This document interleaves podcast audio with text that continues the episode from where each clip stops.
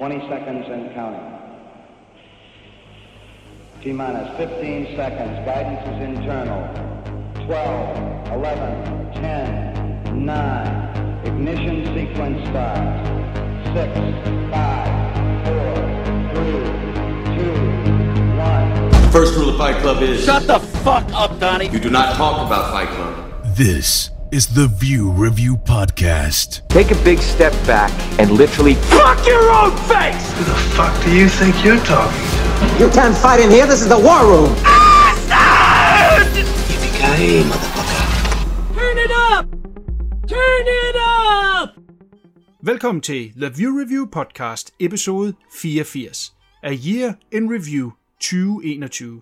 Jeg er som altid din vært Kuno, og med mig har jeg Fluernes herre, M C Fluen, også bare kaldt for Fluen. Yes! Godt nytår! Åh oh, nej, det er jo lidt senere nu.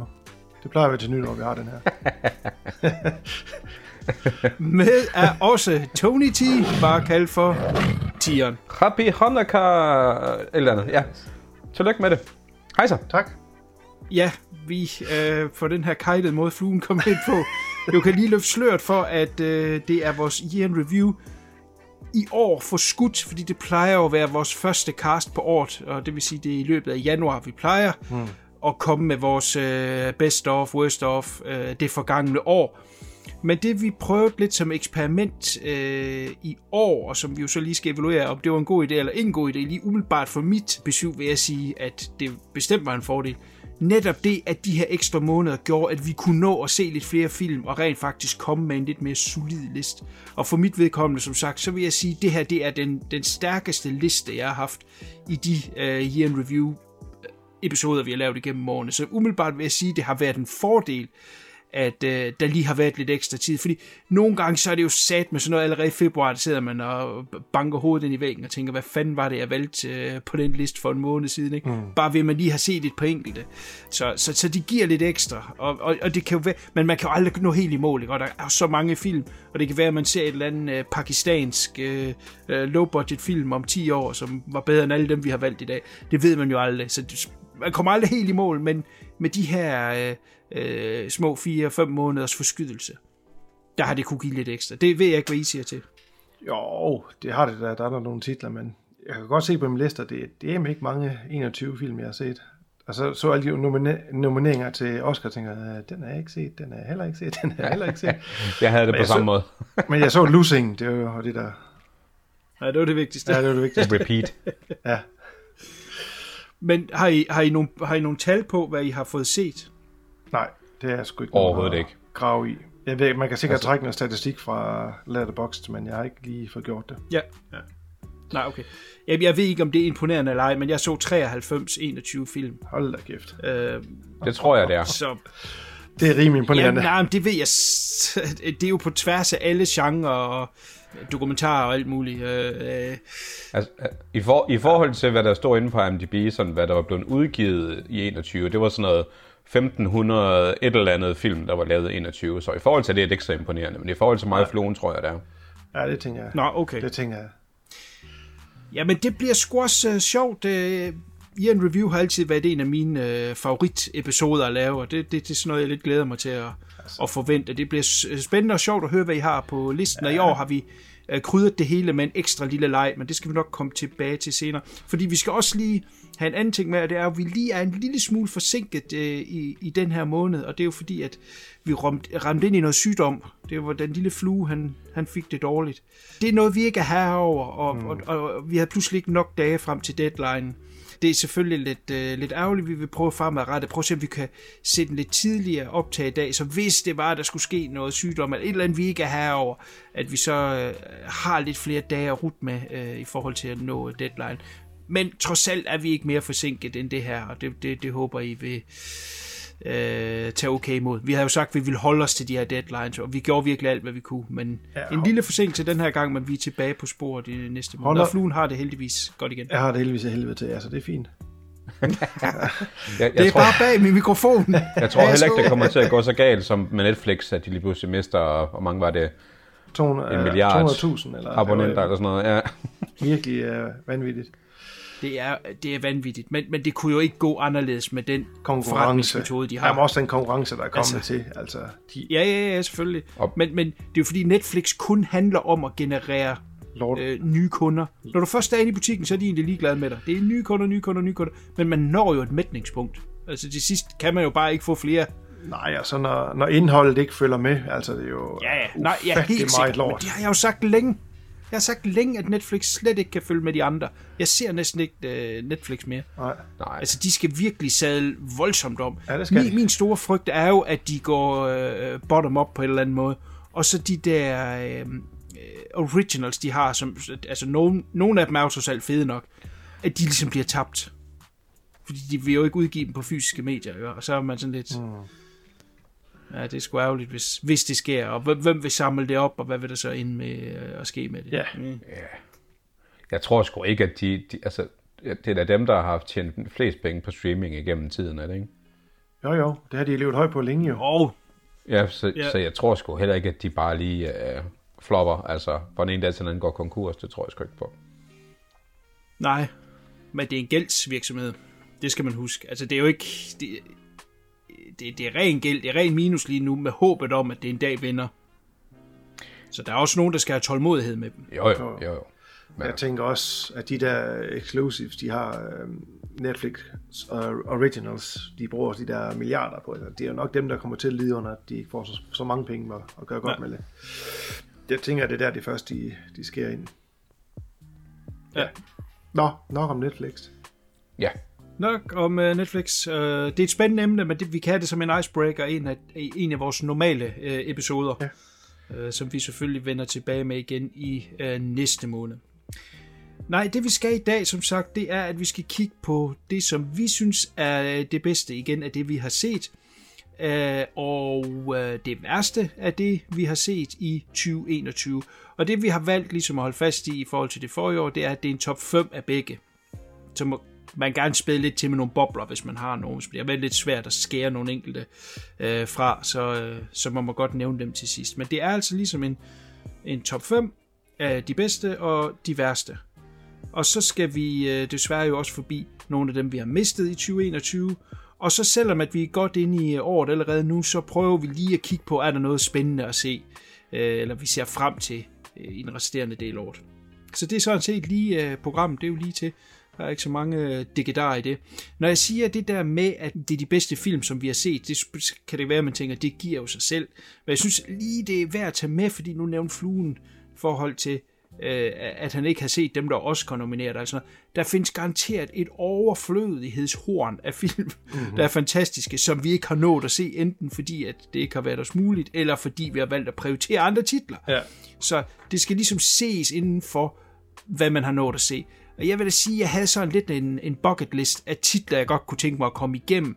Og øh, der er nogle enkelte, jeg ikke har nået endnu, som måske ville have kunne være contenders på min list. Men igen, vi har sat en streg i sanden, som hedder, nu laver vi det nu. Og så er det sådan, det må være. Så man behøver ikke at sidde og blive fortørnet over, at vi nævner et eller andet film, og ikke nævner en anden, fordi det, vi lige mener passede ind, det er bare lige, hvad vi har øh, set og har valgt at rangere her. Om ikke andet, så får vi en god snak ud af det. Så tag det med et gran salt. Der er altid, altså tusind mennesker har tusind meninger. Sådan er det. Ja. Yeah. Godt. Jamen, øh, skal vi ikke hoppe ud i det? Øh, vi har jo valgt at, at, at tage de film, der hedder tyve enogtyve, men der er jo altså noget med festivaler og release-datoer, altså noget, som kan forskyde lidt, øh, og det er jeg ikke hård dommer over for.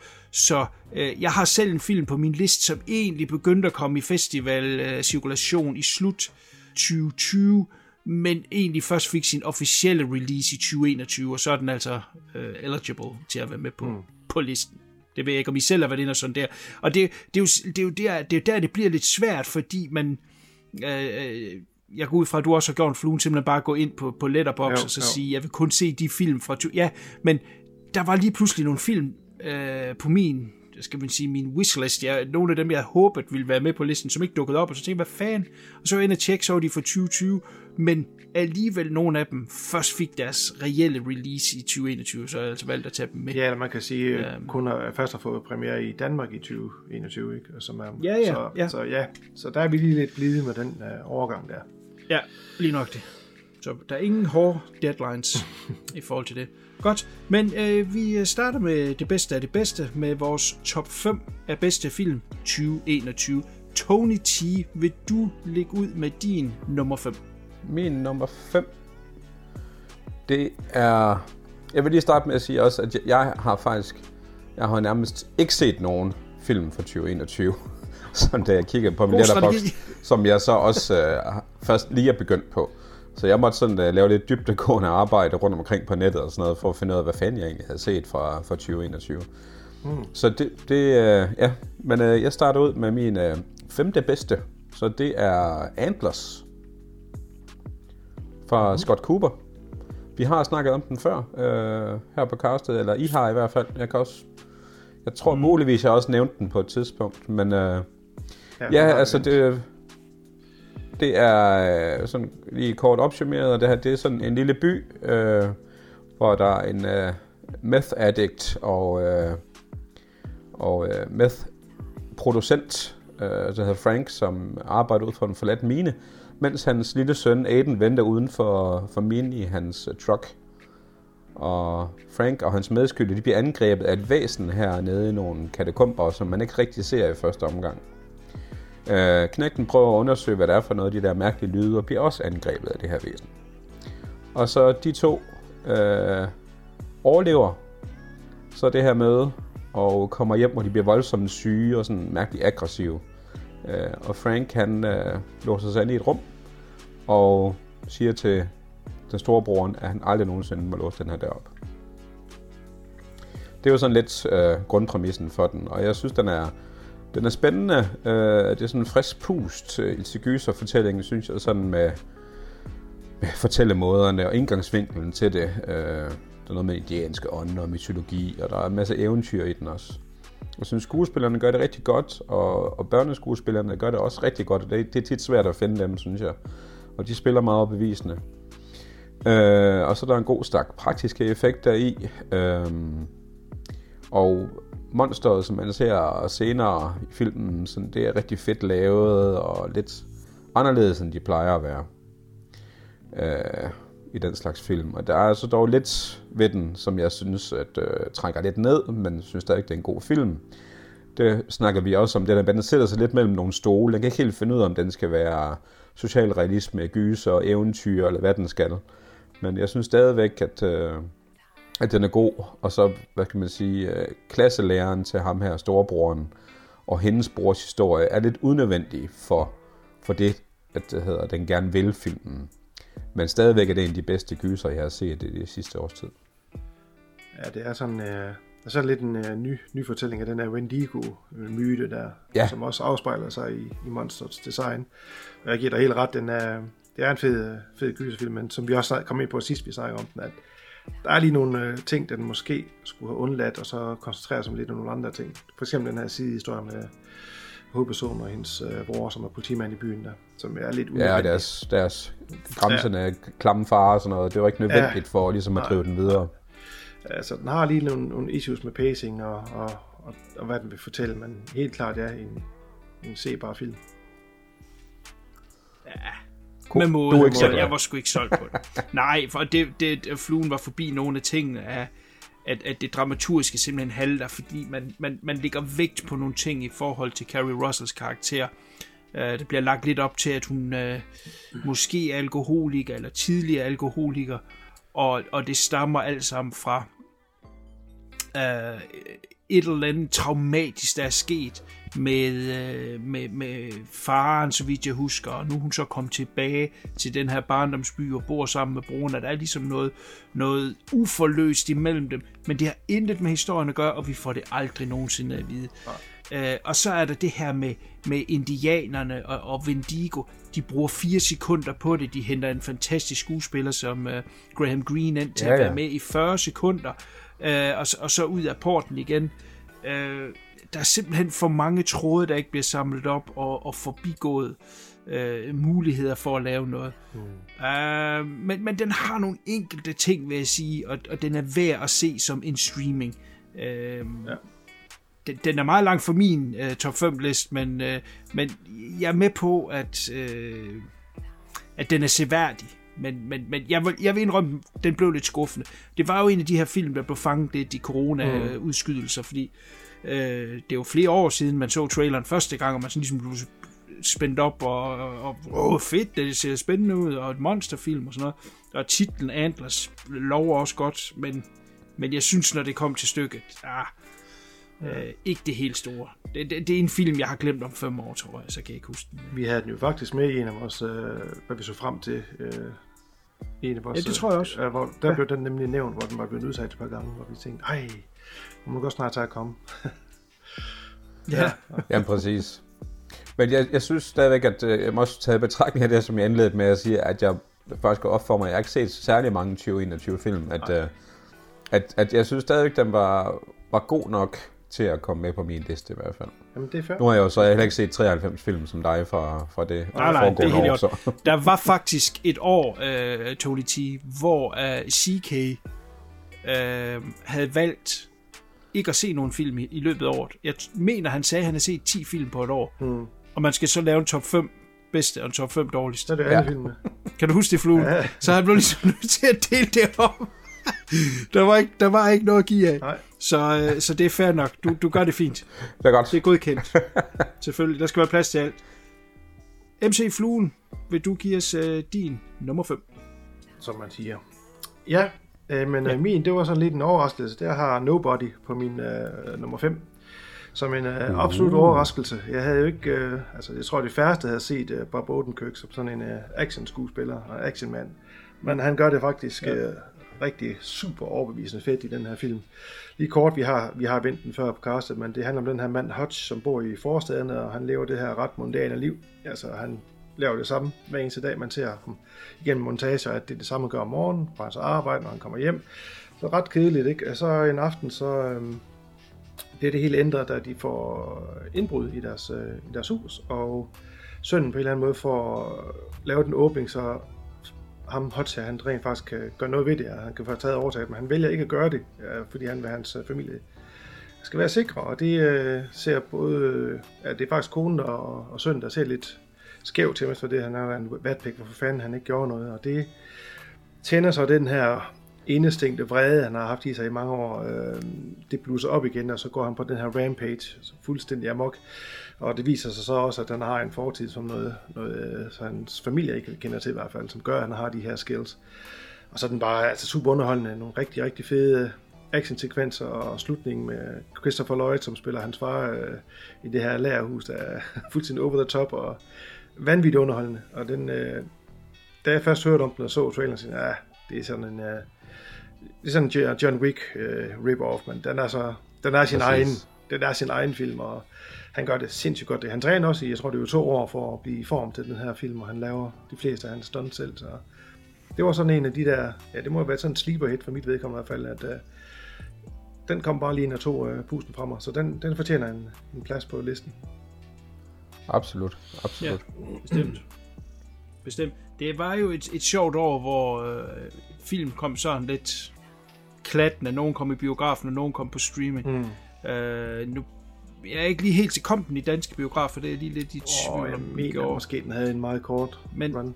Ja. ja, men den dumpede i hvert fald i, i de amerikanske og, og, og de engelske biografer, og der blev den sådan lidt udnævnt som den film, man ligesom havde brug for. Øh, ved at den har dens humor, den er let underholdende og samtidig øh, øh, giver så meget, og det var lige det, der var brug for, så den fik næsten et boost af, øh, jeg ved ikke, hvordan den ville have klaret sig et normalt år. Nej. Der kunne det godt være, den havde druknet lidt, og som du selv siger, der, den havde lidt af det her øh, John Wick øh, duft over sig inden, ja. men, øh, men den er helt sin egen og er super underholdende, og du fremhæver Lloyd, der Christopher Lloyd, som bare er fantastisk. Jeg ved ikke, hvor gammel han er gået hen og blevet, men han er, han er super sej. Cirka fire tusind, tror jeg. Ja, ja, et eller andet sted.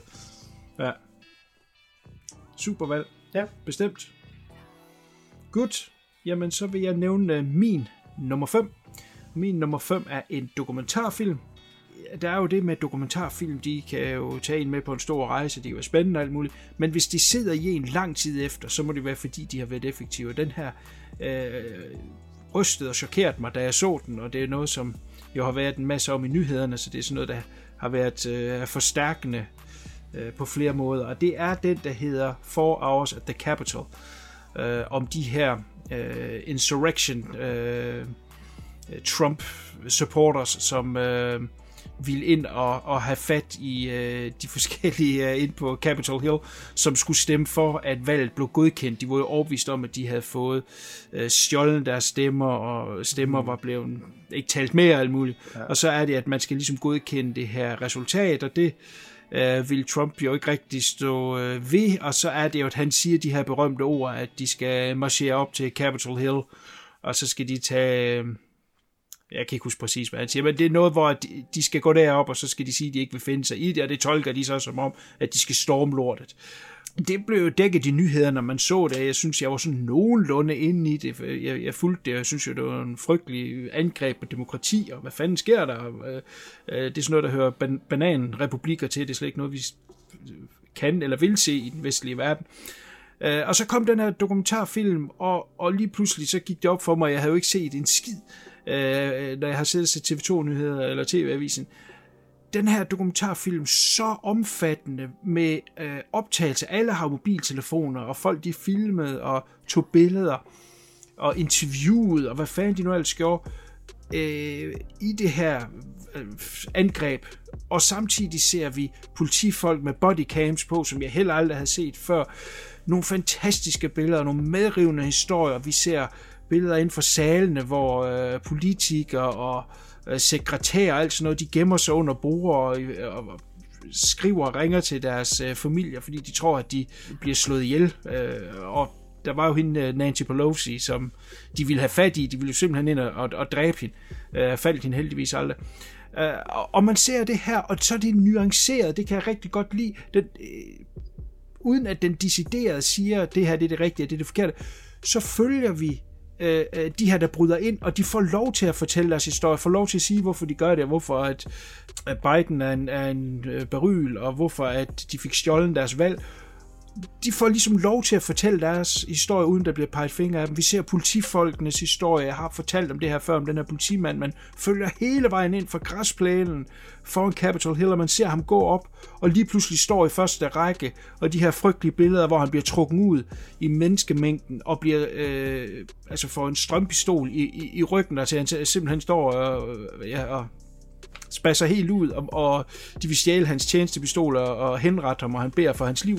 Man ser simpelthen det hele på en helt unik måde, som virkelig satte sig i mig, og øh, det er jo det, vi kan med dokumentarfilm i dag, fordi vi her alle sammen går med kamera i lommen, mm. så kan man få det hele med, og jeg synes, det her det var en øh, fantastisk dokumentarfilm. Så øh, jeg synes, der skulle være en dokumentarfilm med, og det her er øh, en af de bedste, jeg har set i år, eller enogtyve. Ja. Så derfor skulle den med på listen. Jeg ved, du også har været der, Fluen. Ja, ja, men det var også en, en bobler til, til min liste. Og som du siger, det sjove ved det er, at du troede, du havde set, altså, du havde set det, medierne var tilladt at vise, og, og valgte at vise. Ikke? Og så, ja. så ser jeg det her, så tænker jeg, hold da kæft, mand. Der er jo meget, meget, meget mere til den her historie, end bare det, man lige har set. Meget mere, ja. Øh, den sidder, og jeg, jeg tænker stadigvæk også over den, så jeg synes også, at øh, det, altså, den er som sagt på D R, så I kan, folk kan bare se den og se den. Det er virkelig en god film. Eller dokumentarfilm er det jo så. Men ikke desto mindre, så får man altså et indblik. Og det, som siger, den, er ikke, den maler ikke det, et billede af, hvad der er rigtigt og forkert. Den viser begge sider, og så må man selv tage sin beslutning. Ja. Og det, der er fedt ved en dokumentarfilm, er, at den ikke, den ikke tager stilling til tingene. Den, den viser bare, at det er råt for usødet for begge sider. Ja, så, så helt sikkert, det er, det, er en, det er en rigtig god dokumentar. Ja. Jeg ved ikke, om den er udløbet på Danmarks Radio. De plejer at have en udløbsdato, oh, men, men det er værd at kigge derinde, og den hedder Fire timer, der ændrede Amerika, mener jeg, på dansk. Ja. Men det er vist en original H B O, så jeg tænker, at den, hvis det ikke allerede er inde på H B O Max, så, så vil den nok dukke op derinde, ja, på et tidspunkt. Det tænker jeg. Bestemt et kig værd. Yes. Cool. Jamen, det var jo første runde. Der var jo øh, godt fra, øh, fra haven, skulle man sige. Ja. Tony T, yes. Din nummer fire. Min nummer fire, det er Blood Red Sky. Det er faktisk en Netflix øh, gyser. Lavet af Peter Thorrath, øh, hvor vi følger en, øh, en kvinde og hendes søn, der skal ud og rejse med et fly. Og kvinden har en mærkelig sygdom og bliver tvunget til at tage action, da en gruppe terrorister overtager flyet. Øh, og ja, spoiler. Men øh, der tror jeg, vi er over det, når det nu er fra sidste år og så videre. Men ikke desto mindre, det udvikler sig til at være en øh, lidt særpræget vampyrfilm. Hvor en af de bedre i genren, øh, som jeg har set på det sidste. Plus det er en af Netflix-filmene, der faktisk lykkedes med deres produktion. Øh, det er nok også fordi, at det ikke er sådan den store locations-ting, de har kørende. Det er jo mest i det fly, der det hele foregår. Øh, virkelig, så kan man slippe afsted med en del mere. Og Roland Møller er også med i den, så man ved, den er god. Ja. Det tegner for kvalitet. Ja, skuespillet ud over ham er generelt meget godt, og knægten er ikke mega irriterende, og det er jo så igen en god ting. Og igen som før faktisk, der også har jeg skrevet, at der er gode, fede, praktiske effekter, og det giver en vis realisme til, til den. Og historien den er simpel, men den er solid, og jeg synes, den når i mål. Jeg ved ikke, om I har set den? Nej. Nej. Nej. Det var også en ren tilfælde, jeg faldt over den på Netflix her for et godt stykke tid siden, og det, jeg synes sgu faktisk, den, den kan helt bestemt noget. Uh, især også efter, vi har snakket om Netflix-film generelt, og, og giver dem lidt nogle huggen i jøen af. Mm. Men uh, jeg synes sgu, den, uh, synes, den er god, og I skulle burde tjekke den ud. Alright, alright, alright. I stedet for Snakes on a Plane, så er det Vampires on a Plane. Ja, yes. Mere eller mindre. Er Samuel med? Nej, desværre. Og der er heller ikke Nå. nogen, der siger, get these motherfucking vampires off this motherfucking plane. Det er der heller ikke. Men øh, det kunne være sejt. Så havde jeg set den med det samme. Jamen, jeg har, øh, jeg har hørt om den, og, og ja, skal vi sige, danse om den varme grød. Men, men jeg blev ved med at udskyde det lidt, men med, di- med dit stamp of approval, så øh, så kan det godt være, at man så, så skal du ikke se den alligevel. Nå, no, okay. What? Jamen, jeg synes bare ikke, at du plejer altid at godtage mine, i hvert fald ikke, når det handler om superheltefilm, ja. Nå, no, nej, nej. Det er noget lort. Så. Jeps, men okay. øh, yes, det var en recommenders herfra i hvert fald. Øh, denne er min nummer fire, så det burde jo være en, jeg kunne anbefale i hvert fald. Ja, ja, ja. Der er lidt at sætte tænderne i. Yeah, he, he, he. Lad os flyve over til Fluens nummer fire. Nummer fire. Jamen, det er også en, vi har haft vendt uh, tidligere på castet. Det var The Power of the Dog af Jane Campion. Uh, vi har kort uh, vendt den. Det er det her familiedrama sat i uh, Western-universet, og det handler om den her rancher, uh, spillet af Benedict Cumberbatch, som og hans bror, de har den her ranching business, og de bor i et kæmpe hus, og på et tidspunkt så får broren så øje for den lokale kromutter, øh, spiller Kirsten Dunst, øh, og hun flytter sig ind, og det sætter lidt splid i øh, hele det her broderskab, der de har kørende, og det viser bare, øh, den, det, er, det er sådan en film om, om jalousi, og det er en film om, øh, ja, altså, hvordan ondskabsfuldheden, den kan bare kan ødelægge, øh, ødelægge folk stille og roligt. Den er dragende, den er spændende, og som sagt ondskabsfuld, og så er den sindssygt velspillet af Cumberbatch. Jeg er normalvis ikke den store fan af ham, men øh, her i der, der, der tager han godt nok kejler. Øh, fantastisk flot film, der og har en, en rigtig, rigtig ond slutning. Så den øh, fandt så ind på listen, som en af dem, der har sat, sat, øh, sat et præg og sidder fast i hovedet stadigvæk. Så, så den tog nummer fire. Jamen, den er så højt på min liste over film, man skal se. Og en af dem, der ærger mig, som jeg nævnte i starten, jeg ikke har nået at se. Mm. Og det er jo kun min egen dovenskab. Øh... Ja, Jamen, den vil ja. jeg super gerne til. Jeg er, jeg er stor fan af Jane Campion, og ja. synes, det hele virker rigtig, rigtig, rigtig spændende. Og, og, og bare det, at Sam Elliott, han blev så sur over. Jeg skulle lige til at sige, at det handler jo bare om sådan noget homoerotisk lort i chats ja, og bare overkrop, og hvad fanden ved hun om det? Spade, mand. ja, ja, kvindelige instruktører. Ja. Det, han, det hele fik bare lige en tur. Ja. Ja, ja, så gik der en uge, og så undskyldte han. Nej, han havde dog i sin rant, der lige, han havde stor respekt for hende, generelt for hendes film, men lige det her, det var lige godt uh, noget ja. lort. Oh, ja. Han var også ude at sige, hvad fanden ved hun om det? Ja. og jeg siger, ja, den var ikke så god. Men altså, nej, det skal vi ikke snakke mere om. Nej, og det var så en af de her film, som jeg også dansede omkring, og var forbi flere gange, og var lige ved at trykke play, og tænkte, ah, Cumberbatch, ah, det lyder som sådan noget kedeligt familielort-drama, men lad, lad være med at have den tanke, bare se den, fordi det, den, den tog mig nok øh, på pusten. Så det, for, for set den, tænker jeg. Fedt. Nå, ja, altså, jeg vil meget gerne se den. Ja. Den der står utrolig højt på listen. Jeg vidste ikke, at du havde sådan et uh, Cumberbatch... Nej, øh... ja. Jeg vil ikke sige havde, kompleks. Men jeg, jeg, jeg har bare sådan, han har været intetsigende for mig. Jeg synes ikke, at uh, der var en, der sprang mig i øjnene. Men heri, der, der, der spiller han satan i mig godt nok en, en ondskabsfuld skider, ikke? Fedt. Nå, hvad med accenten? Kan han ramme den? Ja, men det, det synes jeg nu uh, egentlig aldrig, han har problemer med. Han rammer den rimelig godt. Og hans bror, Jesse, Jesse Plemons, som vi også har snakket om, du har også sådan, havde sådan et mærkeligt forhold til. Oh, ja. De er sgu nok derfor, ja, at jeg ikke kan se det. Ja, da, men ham, synes jeg faktisk, ham kan jeg faktisk godt lide. Så han gør det også rigtig godt heri. Ja, det gør Kirsten Dunst selvfølgelig også, så de er alle sammen gode. Ja. Ja. Awesome. awesome. Altså, jeg plejer også godt at kunne lide ham. Jeg vil så sige, i, uh, i Doctor Strange og sådan de der Avengers-film, der synes jeg godt nok, han... hopper lidt ind og ud af sin øh, accent, hvor jeg siger, det er sådan noget mærkeligt mudret noget. Nej. Men øh, jeg synes, han er god alligevel. Altså. Ja. Det var ikke noget, jeg, jeg synes, jeg blev mærke i. Jeg tænkte, tænkte i går, han var, ikke var amerikaner, så... Cool. Nej. Yes. Så er du min nummer fire. Super. Det er godt. Min nummer fire oh. kommer nok lidt som en overraskelse for folk, og øh, ikke mindst mig selv, at den kom på listen, men jeg blev nødt til at tage den med, fordi det var en super underholdende goddamn film. Jeg så den først i biografen og efterfølgende på streaming, og anden gang jeg så den, var jeg lige så underholdt. Overraskende, overrasket over No Time to Die, den sidste Daniel Craig James Bond film. Hold kæft, yes. En super underholdende film. Mm. Lidt svingende output med de der Daniel Craig, der øh, nogen fungerede, nogen fungerede ikke, og den forrige, den Spectre, det synes jeg var sindssygt kedelig. Jeg kunne næsten ikke tykke mig igennem den. Så det var jo lidt, hvad kan det her nu? Øh, instrueret af, øh, hvad hedder den, Fukunaga. Fukunaga. Ja. Øh, er det ikke det, den hedder? Jo, tror jeg. Fukunaga. Som instruerede uh, True Detective uh, sæson et, øh, som jo er knivskarpscoren. Så super instruktør, og øh, der har været en masse omkring det her. Forskellige instruktører har været ind over Danny Boyle, som skulle lave hans udgave af en James Bond, og så blev han, blev han fyret, eller han gik, det kan jeg ikke engang huske. Og, og nye forfattere på, og hvad, hvad, hvad kunne de, og hvad kunne de ikke, og så blev den også ramt af corona, og de havde ligesom sat sig for, at den skulle i biografen. Og de blev med at udskyde den, og udskyde den, og udskyde den, og hvad ville det ikke bare ende med at skuffe? Og det synes jeg overhovedet ikke, det gjorde. Super historie.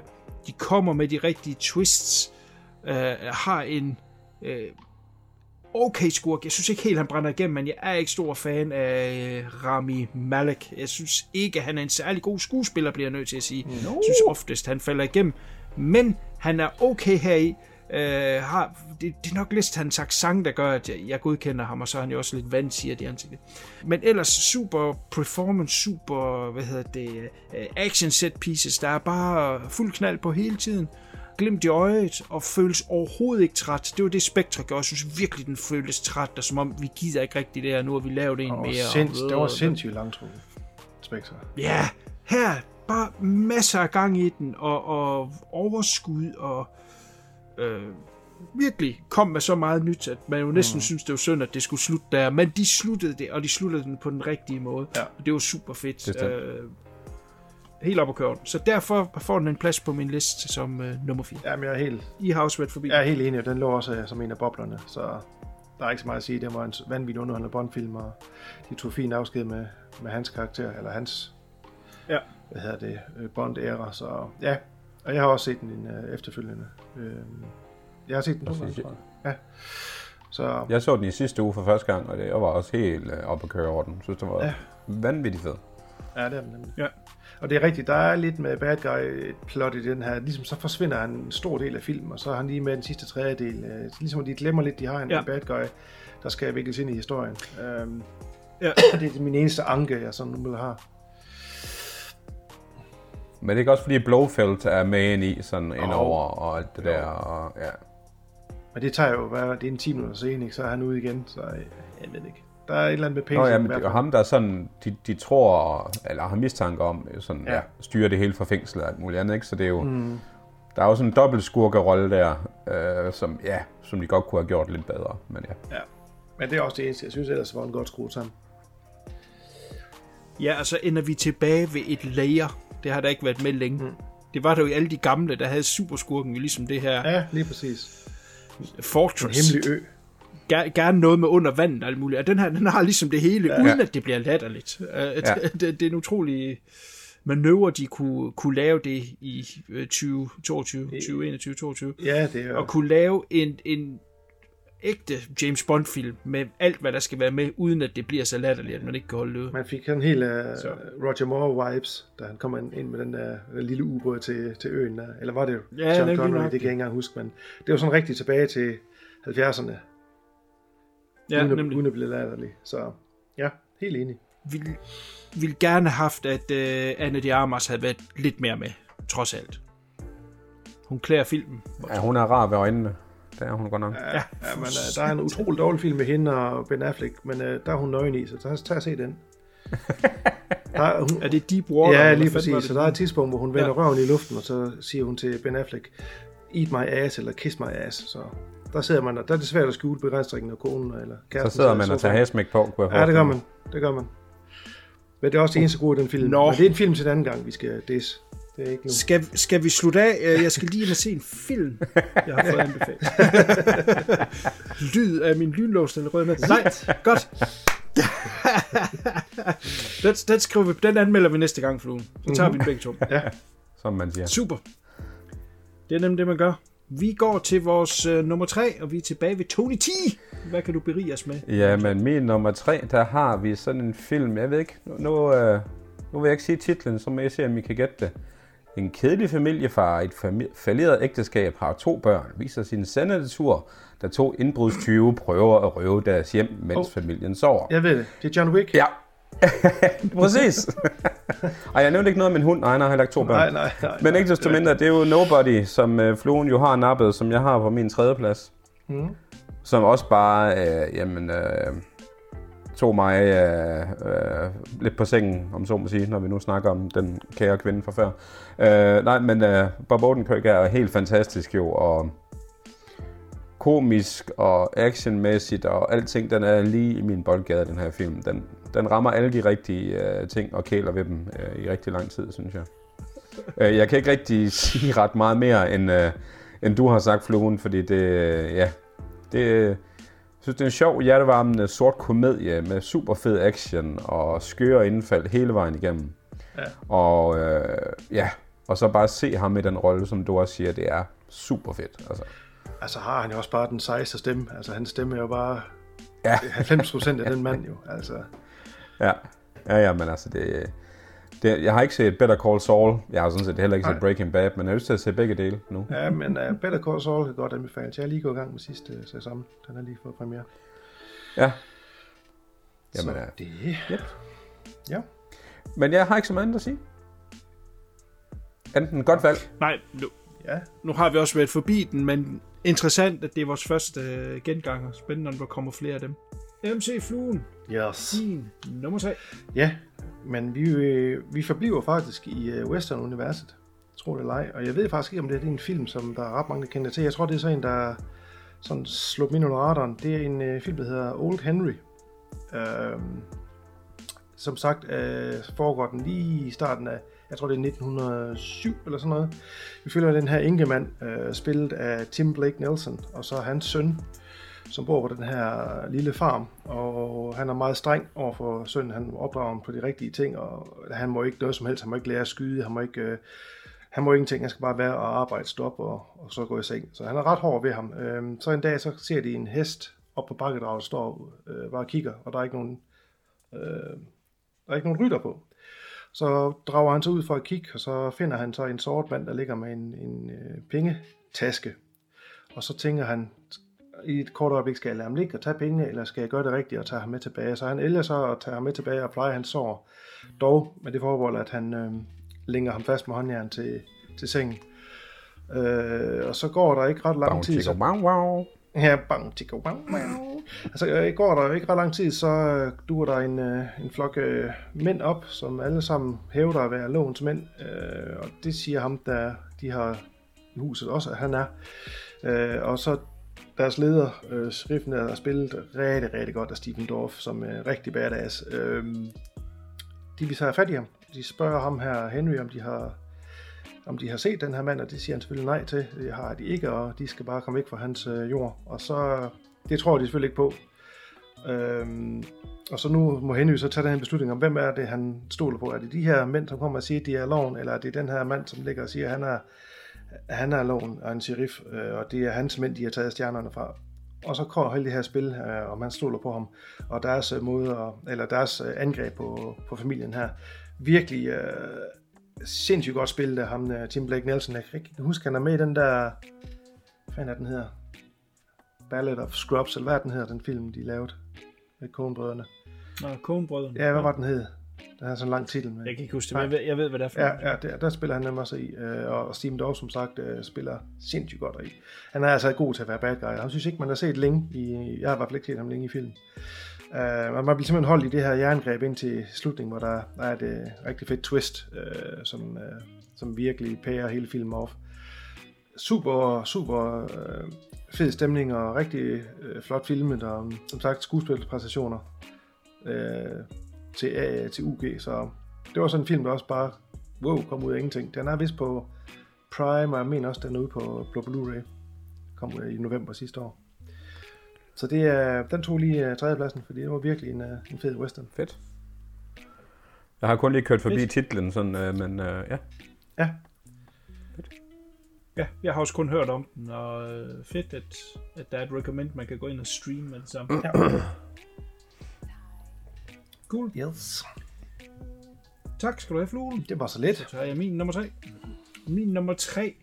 Var jeg glad for første gang jeg så den, men det var, det var ikke lige helt faldet på plads.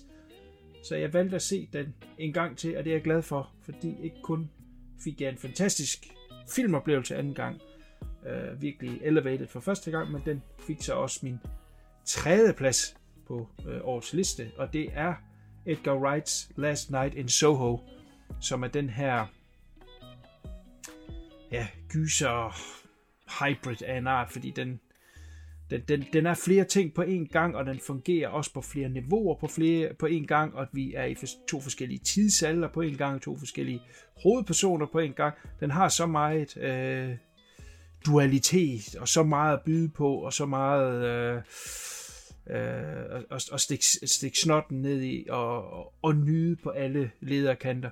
Det er den her film, som handler om en pige, der tager til New York, til, ikke New York, til London, øh, for at, øh, at blive den her designer, og, og, og, og leger sig ind i den her lejlighed, som viser sig ligesom at åbne op for en anden verden, hvor hun kan drømme sig tilbage til den her tresser-tid, hun er så forelsket i i New York, hvor, at, hvorfor bliver jeg ved med til New York? I London, hvor... Øh, Uh, musikken og, og, og design, det, det tøj, de går i, det er det, hun gerne vil designe.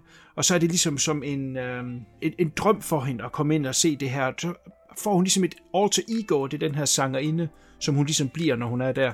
Og det når hun lægger sig til at sove, så vågner hun op om morgenen, og så er hun sig selv, og så har hun ligesom oplevet det her eventyr. Men lige så stille, så begynder det at få uh, lidt mere dystre uh, undertoner, og begynder ligesom at konsumere hende. Og det er måske ikke en drøm, og måske begynder de her to verdener at kollidere og bløde over hinanden. Øh, nutiden er meget, hvad skal vi sige, normalt fotograferet med normal lys, hvor at øh, når vi er tilbage i tiden, så er det det her neonlys og, og masser af farver, og det begynder ligesom at bløde ind i hinanden, og så er det, at det indhenter hende det her mysterie, det viser sig at være. Jeg vil helst ikke afsløre for meget, fordi der er masser af ting i den, som kan overraske, hvis man ikke har set det. Men den begynder nemlig lige så stille at få et twist over mod horror. Det, den, den starter nemlig ikke som en horrorfilm, og det er jo det, jeg sagde første gang. Det er ikke så lang tid siden, jeg anmeldte den, hvor jeg sagde, at den første del, den virker sgu sådan lidt langt, før vi kommer i gang. Og ja. Det er måske den der hurdle, man har, når man kalder noget en horrorfilm. Åh, oh, okay, så skal vi sætte den hjem også have noget, ikke? Den tager sig tiden til at, at komme i gang og fortælle den historie, den skal, og så lige så stille kommer den over i den verden. Og det satte jeg først rigtig pris på anden gang. Øh, men ellers så har den jo alt, hvad Edgar Wright kan byde på af de her visuelle, fantastiske ting, han kan øh, med kamera og opfindsomhed, og netop det der med at ligesom at vise, at de er de her to øh, personer, som bløder ind i hinanden. Det er pissefedt lavet. Noget er lavet med computereffekter, noget er lavet med øh, optiske effekter, og noget er simpelthen bare lavet med, hvordan kameraet bevæger sig.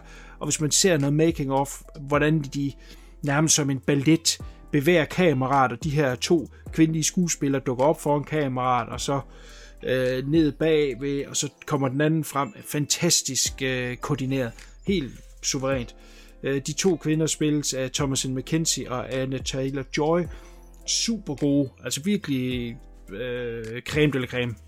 Det, det er hans bedste film til dato. Jeg ved godt, at mange af de højst synlige stadig vil sætte uh, Shaun of the Dead højst. Yeah. Men, øh, men han har virkelig begået et mindre øh, mesterværk her, og øh, jeg er super glad for, at øh, jeg gav den en ekstra chance. Ikke fordi jeg var også rigtig glad for den første gang, men den har virkelig fået et boost ved, at øh, jeg så den anden gang, og ligesom fik flere detaljerne med. Og den her start, som jeg egentlig original sagde, den, den bliver sgu nok lidt træer at komme igennem øh, anden gang. Det, det fløj bare afsted. Så øh, øh, super underholdende. Virkelig, virkelig glad for øh, Last Night in Soho. Okay.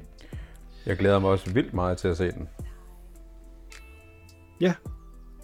Ingen, der har været i den endnu. Nej. Nej, Nej desværre. Nej. Det er okay. Den er heller ikke ude på streaming endnu. Jeg købte den på uh, Blu-ray. Um, for jeg kunne ikke vente. Præcis. Og det, ja. Jeg har, jeg, har ikke, øh, jeg har ikke købt så mange film på det sidste, må jeg indrømme. Men øh, det er bestemt en af dem, jeg gerne vil have fingre i. Jeg er stor fan af Edgar Wright, sådan øh, rent generelt, så der er mange, ja. der lovpriser den her som hans bedste indtil videre. Det vil jeg fame gerne se. Hvad vil du mene, det er? Hvad jeg vil mene, det er? Altså, ja. Shaun of the Dead har jo bare et helt specielt øh, sted i mit hjerte, men altså Baby Driver er jo bare så teknisk fantastisk, altså, så det er jo... Jeg synes, den er, jeg synes, den er lidt svær, men uh, Sean vil altid have en, en, en rigtig, rigtig flot uh, plads. Men Baby Driver, synes jeg, er...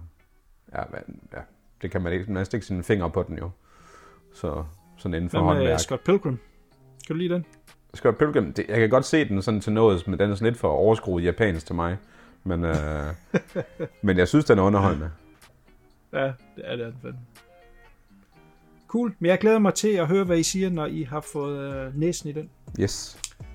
Super, vi går til øh, vores nummer to, og du skal ikke grine der, Fluen. Og vi starter med Tony T's nummer yep. to. Jamen, øh, jeg har også en dokumentar på min liste.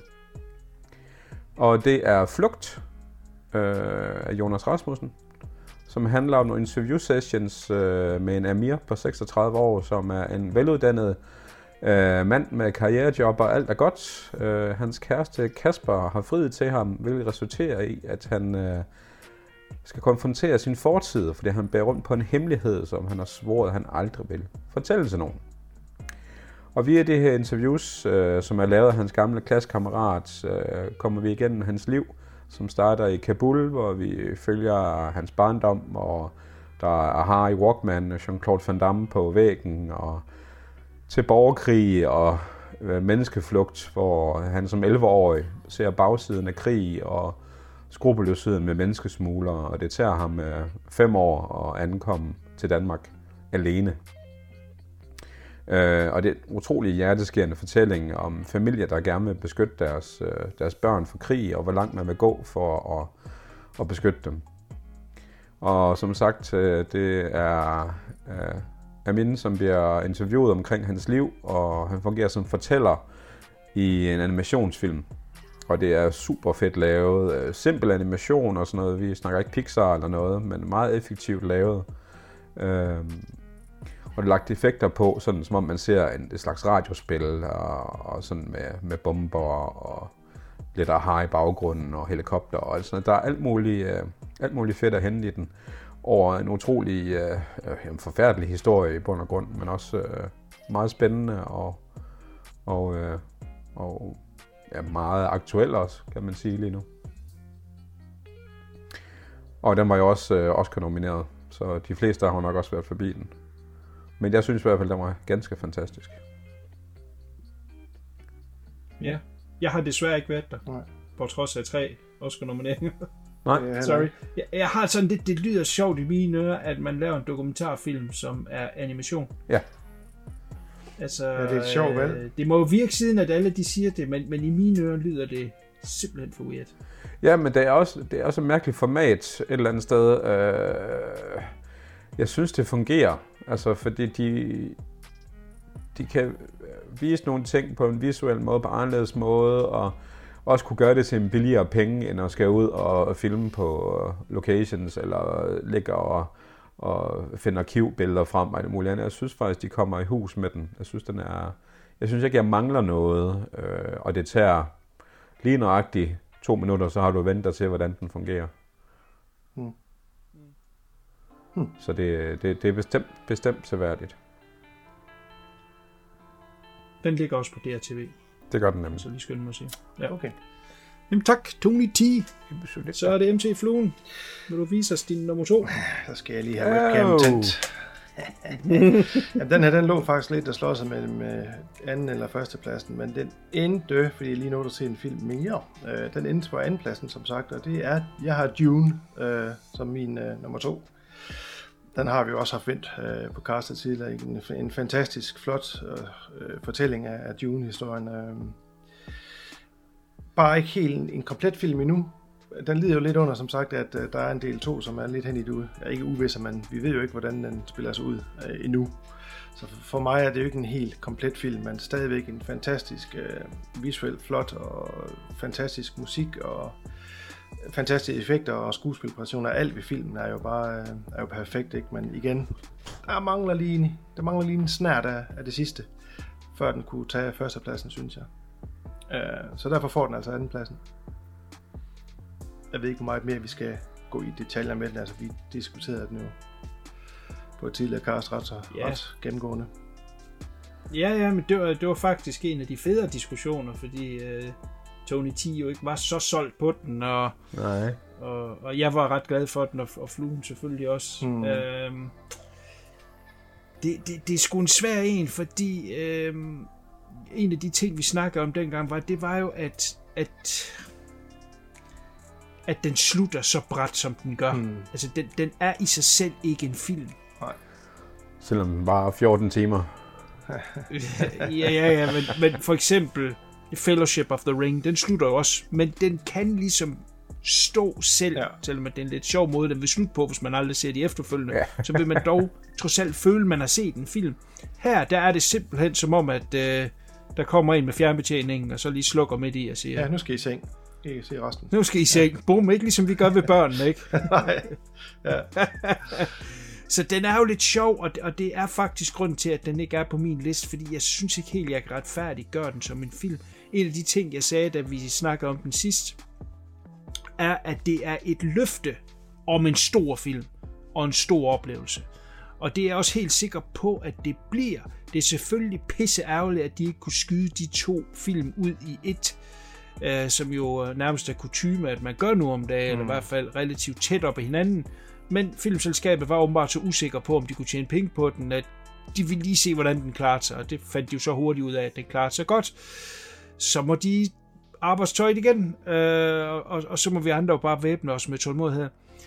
Jeg, jeg havde en fantastisk oplevelse i biografen, og jeg glæder mig ufattelig meget til at se det sidste.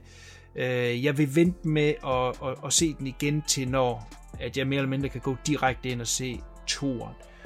Og så forhåbentlig få den her fantastiske oplevelse, som det så må være at få hele historien med. Men den, den er lidt sjovt afklippet, og jeg kan ikke lade være med at tænke på, om Villeneuve har gjort det lidt med vilje for at, at lægge lidt pres på filmselskabet, fordi at den jo som sagt bliver sådan lidt afstumpet, ikke? Men alligevel har den gået sin sejrsgang, blev den da Oscar nomineret som bedste film. Det kan jeg altså ikke forstå, en film kan, som ikke Ej. Har kun en halv historie, ikke? Mm. Øh, men, men igen løftet om noget rigtig, rigtig stort og noget meget, meget, meget specielt, og jeg glæder mig til at, at se sidste del af det.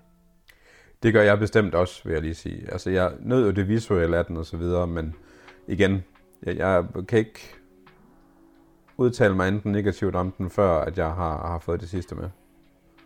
Nej, det er også fair nok. Bestemt.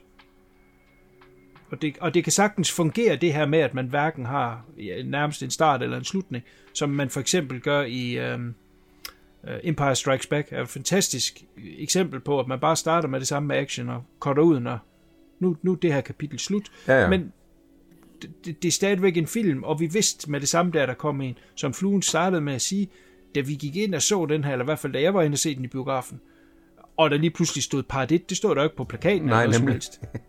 Uh, så, uh, nå, okay.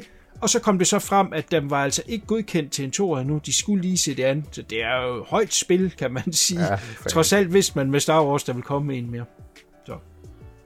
Ja. Eller tilbage til, eller tilbage til fremtiden, for eksempel. Der vidste man jo også, ikke? Det er jo, der skrev de. Det gjorde man, ja, der fordi der de var det. Klip af træerne. Ja, der, ja lige nok det. Ja. Bestemt. Men uh, jeg er sikker på, at der er noget stort i vente til. Ja, det tænker jeg. Det tænker jeg. Godt, så vil jeg tage min nummer to.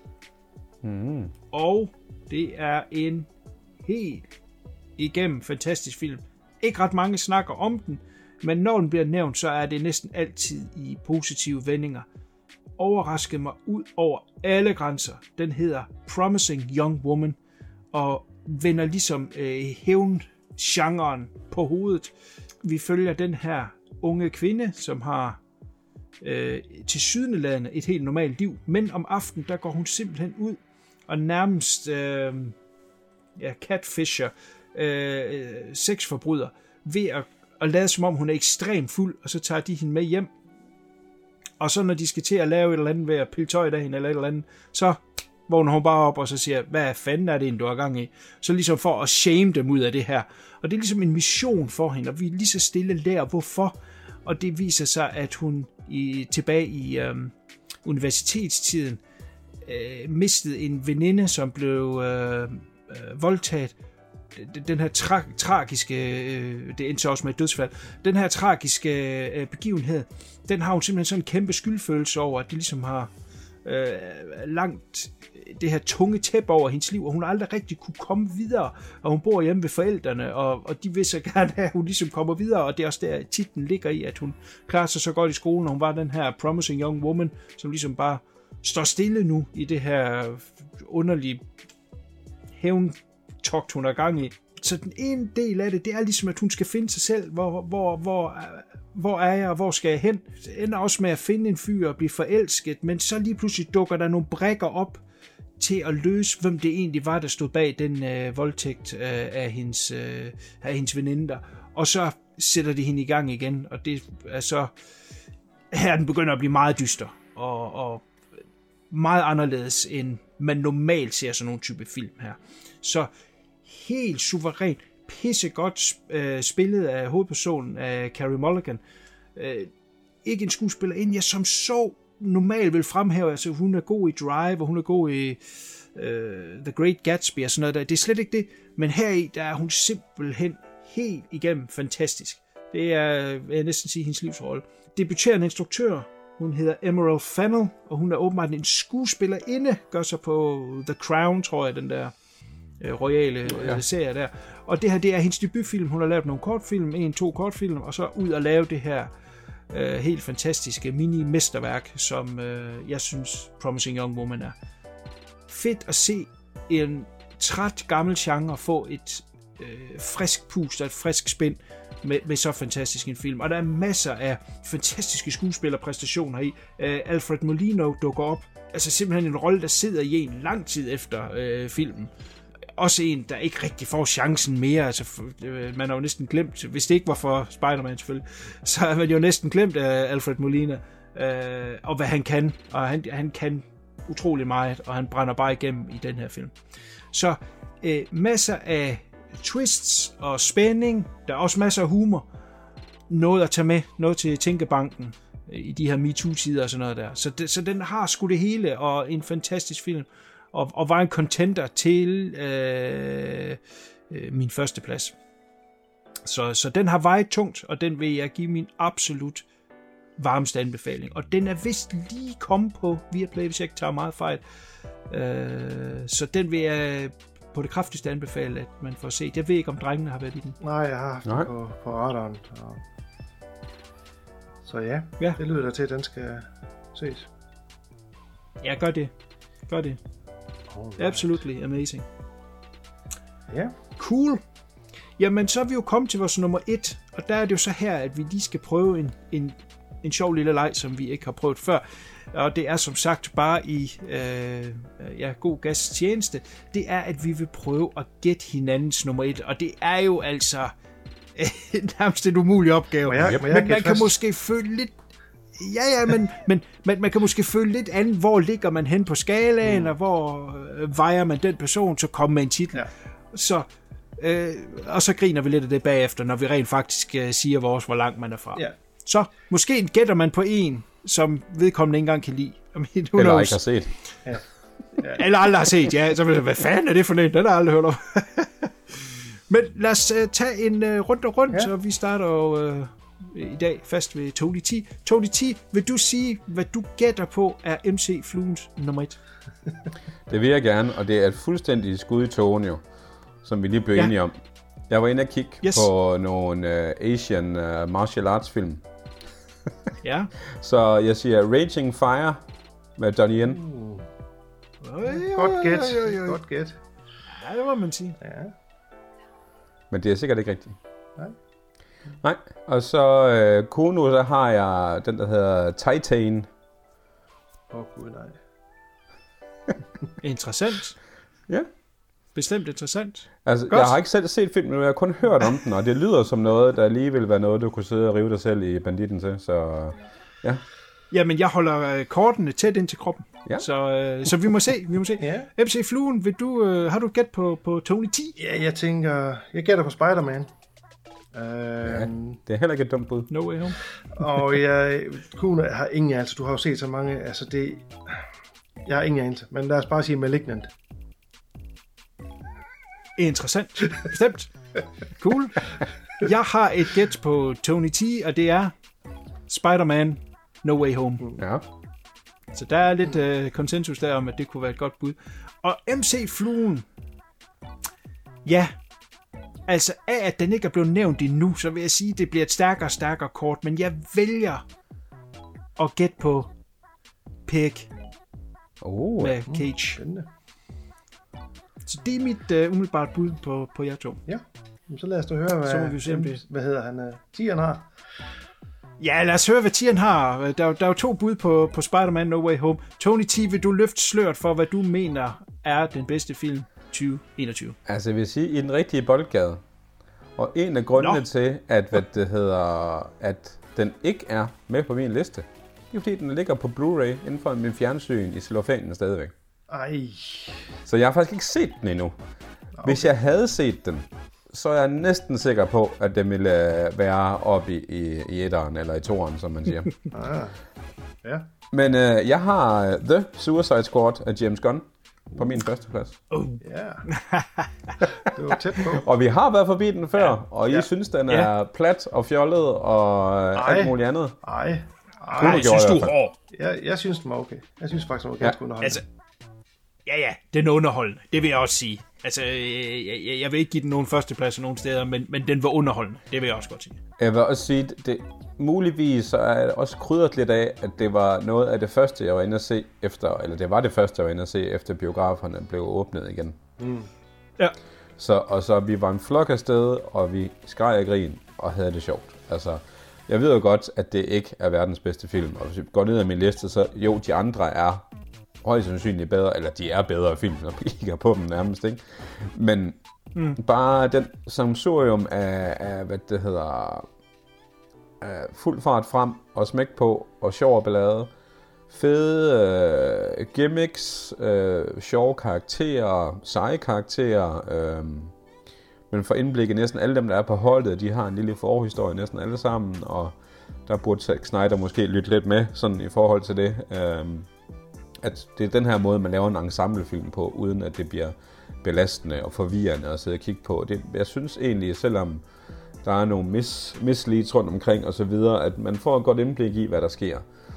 Og så er bad guys bare sjovere, og altså, der er fucking kaiju med i. Altså, det er jo, altså, jeg synes, oplevelsen i biffen var sindssygt fed, dejlig lyd, popcorn og og øl og alting, og igen på fladskærmen derhjemme, der jeg tror jeg har set den to gange mere herhjemme, og, og jeg synes stadigvæk, den er skideskæg.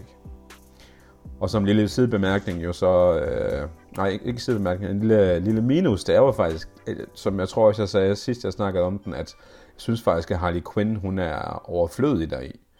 Altså, jeg har lidt fået nok af hende i den rolle, øh, men hun er åbenbart lignende i den her franchise. Øh, John Cena var klart højdepunktet for mig, og jeg kan kun anbefale øh, hvad det hedder, Peace, øh, Peacemaker T V-serien også, som jeg også synes er vanvittigt sjov. Som en lille, lille ekstra krølle på halen, den skrev han jo på øh, ingen tid, den serie der, var det otte uger eller sådan noget under lockdown, og... Øh, Og, og havde ikke intention om, at den skulle udgives, men så prøvede han alligevel, og så købte jeg den. Så han var glad, og nu kommer der en sæson to, og sikkert også en treer. Så ja. Suicide Squad for mig, men I havde sgu nok ret i sidste ende, hvis jeg havde fået set den anden. Ja. Det er jo så utroligt, du ikke har fået set den. Ja. I know. Altså, den klippede, altså, det var jo, den havde jo premiere, og så blev alting lukket ned bagefter jo. Altså, det var sådan to ja. dage efter. Så lukkede biograferne. Jeg ville være inde og se den i weekenden. Altså, en af mine arbejdskollegaer, som også arbejder der i Superhelten, han havde nødt at se den to gange. Så jeg følte mig også håbløs bagud. Men øh, ja, den ligger derinde og venter på mig. Så næste gang vi øh, snakkes ved herinde, så skal jeg nok øh, se, om vi skal have en trøstepræmie eller et eller andet. Ja, ja. Ej, det var en delvis sejr, vil jeg ja, sige. Fluen. Ja, det må man sige. Ja, ja. Det er super. Lad os se, hvad der løfter sig bag ved Fluens tæppe af nummer et. Nå, nummer et. Jamen det her, det er jo en film, som øh, jeg er helt sikker på øh, deler folk i, i to. Altså enten så synes man, det her det er det mest kedelige og underlige øh, film, man nogensinde har set, eller så synes man, at man lige lægger lidt mere i det, og så rent faktisk øh, læser lidt, hvad filmen er, øh, så tror jeg, man synes, den er pissefed. Og derfor er nummer et på min liste The Green Knight, øh, instrueret af David Lowery. Øh, det er den her, en fantasy-fortolkning af den her tidsløse Kong Arthur-legende, øh, og den har sit helt eget unikke visuelle og lydmæssige udtryk. Den handler kort om øh, Sir Gawain, øh, som er Kong Arthurs øh, nevø. Han bliver portrætteret som sådan en løsluppen, egenrådig og meget hensynsløs ung mand, som bliver kastet ud i hans livs eventyr. Og det er sat i værk af hans mor, fordi hans mor ønsker lidt mere af ham end den her drukkenbold, som er på Hohus juleaften. Så hun, hun maner sådan en, ja, hvad, en grøn ridder frem, som så lige pludselig kommer op og siger til King Arthur og hans tolv ridder der, jeg vil være med i jeres juleleje, og jeg skal have en ridder til at komme ud og duellere med mig, og den ridder, som får et slag ind på mig, skal møde mig præcis om et år i mit Green Chapel, øh, og så skal jeg gøre det samme ved dig, som du har gjort ved mig. Og der er ikke nogen af de her tolv ridder, øh, der tør at gøre noget, de står altså og kigger lidt, hvad fanden er det her for noget? Og så øh, vores, øh, vores øh, hovedperson her, han hopper over bordet og siger, det vil jeg da gerne, er der nogen, der kan låne mig et svær? Så får han så et svær stukket i hånden, og den grønne ridder, han har ikke nogen interesse i kamp, han sætter bare ned på knæ, og stikker hovedet frem, og så ender det med, at han så kapper hovedet af ham. Hvorefter så han samler hovedet op, og så siger han til ham med hovedet i hånden, vi ses om et år, og jeg skal gøre det sammen med dig. Og så rider han grinende ud af byen med det her hoved i hånden. Og så går der det her år, hvor han så ikke er blevet bedre, og så skal han så ud på den her lange øh, eventyr, som så skal teste hans, øh, ja, det skal teste hans, hvad hedder det, øh, integritet, ikke? Og hans, om han er god til at være god ved andre mennesker, om han kan give venskaber, eller om han kan... Alt sådan nogle ting der, som, som, som de her ridder, de uh, sætter højt, og, og som synes er sådan som ære og, og er nobel. Det skal han så bevise, han kan. Og undervejs så får han, øh, ja, der får han øh, sådan en lille ræv til at følge sig, så, øh, sådan en følgesvend, som er meget, symbol, symbol, øh, den er meget symbolsk i hans øh, udtryk. Der er en masse ting, som man skal tage stilling til, som, øh, som den, der sidder og ser film. For eksempel undervejs, han, han har mistet sin hest. Og så ser jeg sådan nogle kæmper komme gående, og så ligesom han signerer til dem, hey, kan jeg ikke lige få et lift, øh, så jeg kommer hurtigt frem, og de der kæmper, de siger, ah, ah. Ligesom at sige, det er din rejse det her, du skal selv klare den her rejse på dine egne ben. Øh, vanvittig, vanvittig flot, og musikken og lyden i den her film er helt, helt fantastisk. Jeg købte den på fire K, og den står bare, øh, altså det er referencemateriale, den er virkelig, virkelig flot. Øh, Så det er det her, så skal han tage op så møde den her ridder, som sagt, og, og så skal vi så finde ud af, om det her, er det her en juleleg, som den grønne ridder siger, eller er det altså ramme alvor? øh, det, der skal ske for ham. Og så vil jeg så ikke afsløre, hvad den slutter med, hvad, hvad den rent faktisk ender med. Men øh, jeg sad bare og var blæst fuldstændig bag og var helt rundt på gulvet to-tre dage efter, jeg havde set den. Øh, så det var en af de film, jeg så i år, der, der hang ved mig aller, allermest. Og det er også en sniger, fordi det er ikke en, jeg overhovedet har hørt om, andet jeg lige har set den. Det var en trailer, og så går det jo en øh, A fireogtyve udgivelse. Jeg tænkte, nah, det ser da spændende ud, og så tog jeg springende og købte den. Og det har jeg ikke fortrudt. Så um, den tog altså førstepladsen. Og jeg så den faktisk, øh, jeg så den faktisk her i weekenden, så der var en, der, der sneg sig lige ind.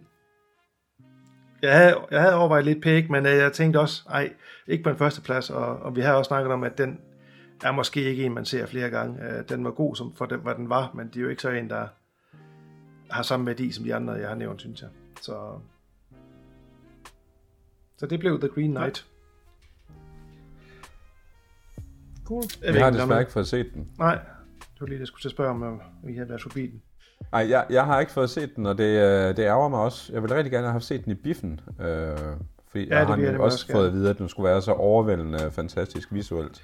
Altså, at, der er jo øh, også nogle gode navne med. Altså, det er Dev Patel, der spiller hovedrollen. Han gør det sindssygt godt. Det er så Alicia Vikander også med, det er ganske nydelige unge dame at se på. Vi er enige om, det er Raj, ikke også? Raj? Nej, det var bare, det var bare gæst. Jeg siger bare, han minder bare lidt om ham, inderen fra Big Bang Theory. Nå, ah, ikke helt. Men uh, han er i hvert fald inder, tror jeg. Ja. Og så er Joel ja. Edgerton også med. Øh, og så, så der er nogle gode navne med. Men øh, altså virkelig øh, helt unikt univers, de skaber ud af den her historie. Og det er så en, der kan genses. Jeg skal se den igen snart muligt. For at få alle detaljerne med. Cool.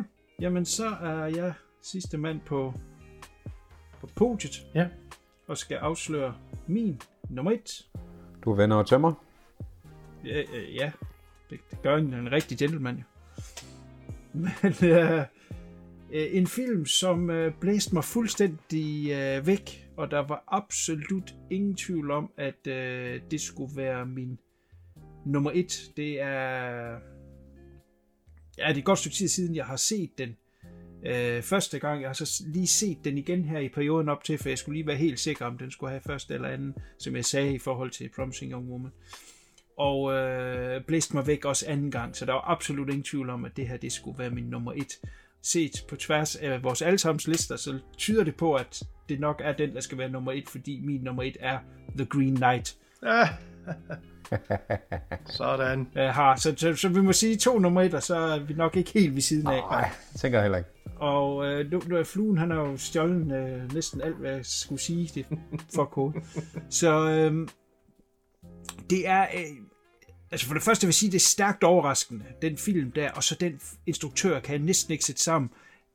Den eneste film, jeg har set af ham ellers, det er den, der hedder Peter's Dragon, hmm. som er sådan en Disney-genindspilning af en gammel... tegnefilm. Øh, ja, klassiker. Ja, nej, det er, også en, det er også med rigtige mennesker, og så dragen er bare tegnet, Nå, fordi de ja. kunne ikke lave special effects. Nå, det er rigtigt, ja. Og den ser ja. frygtelig, frygtelig, for den ligger også på Disney+, Plus, hvor at Peter's Dragon også ligger. Og det er ikke fordi Peter's Dragon er en fin lille film, men det er bare helt normal Hollywood-Disney-film. Altså, der er intet i det, der skulle tyde på, at den mand havde noget ekstra mellem ørerne.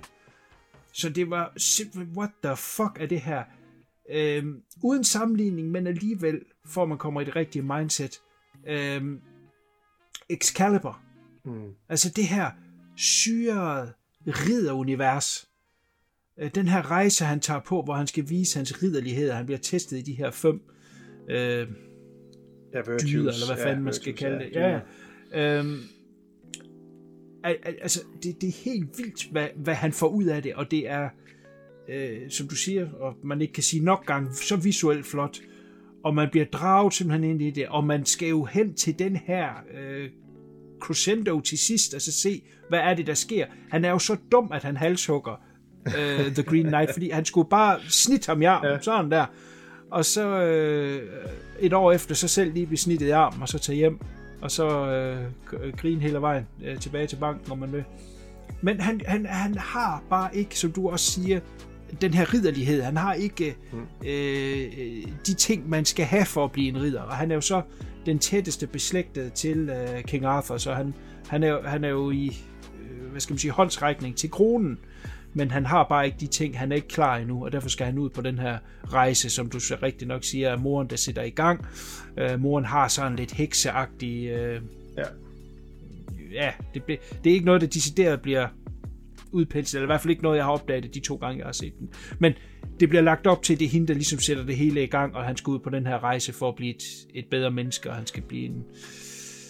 den rigtige person, han ligesom er sat i verden for, og det er den her rejse, vi er med på, og den er fantastisk og syret og øh, obskur og, og, og ekstremt betagende, super fed slutning, og ja. Den er bare lige som den skal være, helt fra starten af, det allerførste startskud, afslører jeg ikke noget ved at fortælle, fordi det som sagt er det første, man ser i film, men hvor han ligesom sidder på tronen, og han har øh, den her lidt spacey øh, hjelm, eller krone på, på. Ja.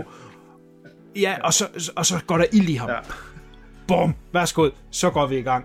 Det er øh, super fedt visuelt, og, og den lover en masse der, og det synes jeg også, den øh, indfrier. Ja, det gør den.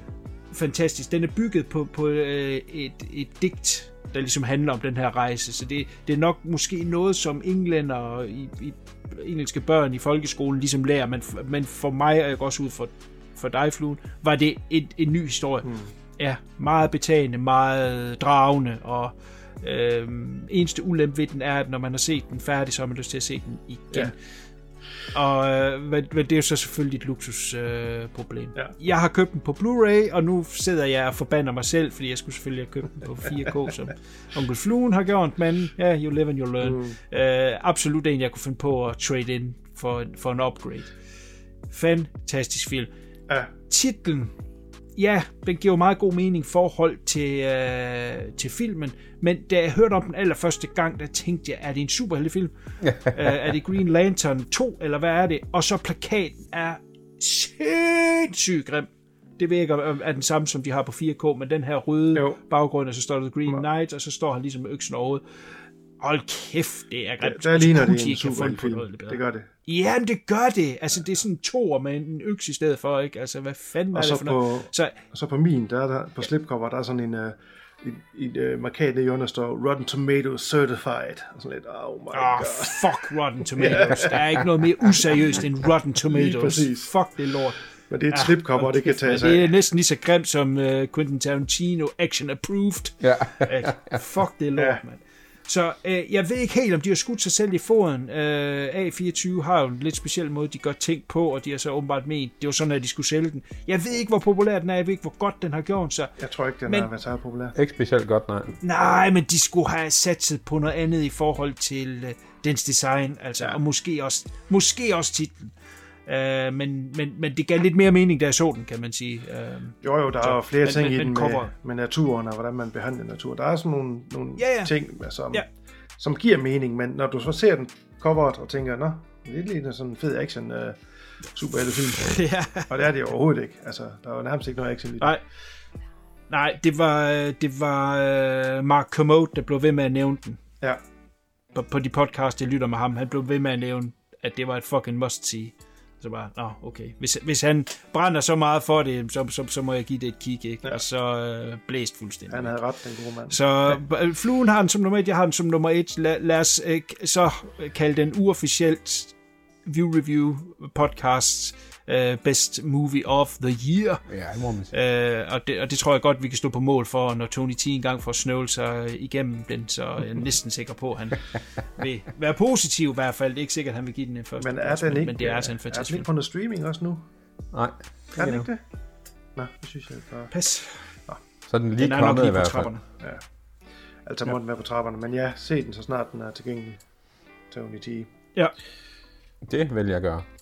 Og så ryge en øh, fed, inden du sætter til at se den. Så tror du for rigtig meget af det. Så bliver den godt syret. fedt, fedt, fedt. Og så en, en øh, lækker lille ting er jo, at stemmen til The Green Knight, jeg tror ikke, det er ham, der er inde i ham. Det, det kan godt være, det ved jeg ikke, men det, han har jo sådan et nærmest et træstamme hoved, så det kan jo være, ja. Hvem fanden det er. Men, men stemmen der er Ralph Ineson, som spillede øh, øh, faren i øh, The Witch.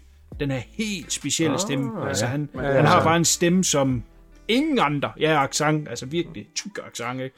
Så fantastisk. Altså, øh, men det er også ham, der effekt. Spiller selve ja. Karakteren. Altså, det er også ham, der er inde ja, i det, eller hvad? bærer alt make-up. Nå, okay. Han har de der lidt nedadgående øjne, og det, det kan du også godt se uh, karakteren i, i filmen her. Ja. Så. Men ja, helt fantastisk design af den der Green Knight, eller hvad det nu er, modificering af et eller andet, men det er vanvittigt godt lavet. Han har sådan en bark, som, det er jo nærmest bark, han ja. har som hud. Uh, ja, nemlig nok. Okay, vildt nok, at, at han ville... Altså ifølge, ifølge Letterboxd, så er det ham. Okay. Der står ikke voice. Bare the voice off. Nej, nej, okay, fair nok. Og så dronningen af, af Kate Dickey, som mm. øh, spillede hans hustru i The Witch. Ja. Så der er lidt Witch øh, af hende i den. Man, se, man kan, den, den er på Viaplay, men den koster niogfyrre kroner. Ja, det er jo det værd. Det må man sige. I hvert fald med jeres recommends. Ja, det, det vil jeg også sige. Altså, hvis man ikke kan vente til den kommer til streaming i hvert fald. Men den er, den er et kigværd. Og det, som sagt, altså, det er lige en film for mig i det visuelle og det arthouse-agtige over den. Og den, den konstant leger med det visuelle og alt sådan noget der. Jeg har lyst til at se den med det samme. så, så hvis øh, øh, man har mulighed for at, at købe den, så vil jeg sige, det er der, den er. Fordi man, man har lyst til at se den igen med det samme. Altså lige kontra at lege den, fordi så... Ja, ja, ja. Kan det godt gøre, at det bliver dyrt, jo. Men, øh, men fantastisk film. Jeg er meget glad for, at vi ligesom havde et eller andet form for enighed. Ja. Som ja. du sagde, Fluen, vi var lidt øh, i øst og vest, men, men alligevel samledes vi på en eller anden måde. Ja, det er fedt. Øh, til sidst. Super. Er der nogen, der har nogle bobler, de bare lige vil nævne, og der er frit slag at, at komme med? Jeg kan nævne, at jeg havde Dune, som jeg nævnte tidligere, ja. men ikke helt synes, at jeg kunne tillade mig. Og jeg havde faktisk også Pæk. Ja. Men lidt ala de samme bevæggrunde, som du sagde, ja. det der med, at den, den har måske ikke helt øh, så meget øh, gensyn i sig. Nej. Så her har jeg en meget underlig en, men I var faldet bagover, hvis I havde hørt, øh, jeg havde sagt den på min liste, men The Mitchells and the Machines, ja. som er en animationsfilm på øh, Netflix, som jeg synes var super. Den har jeg også som bobler. Jamen, den havde så mange ting i forhold til det med at være... Uh, og det har du selvfølgelig også prøvet, uh, Tony T, din datter er noget ældre end vores børn, men det der med at lige pludselig som far ikke rigtig, og hvor, hvor er min plads henne nu, ja. og det her barn, den her pige, der ligesom finder sin egen identitet, så der er masser af ting i det, men så også samtidig er det det her skøre eventyr med uh, robotter og fuld knald på, og den var uh, visuelt interessant, og den havde masser af humor og masser og masser af hjerte. ja. Super fed film. Jamen, jeg var også utrolig glad for den, da jeg så den. Så jeg... Og så har jeg en bobler her. Nej, kom ind. Nå, nej, jamen, det, det var sådan set øh, nærmest min eneste bobler, jeg havde. Nå, okay. Ah, fedt. Og det synes jeg er sejt, hvis det er. Så vi igen ramt hinanden godt der.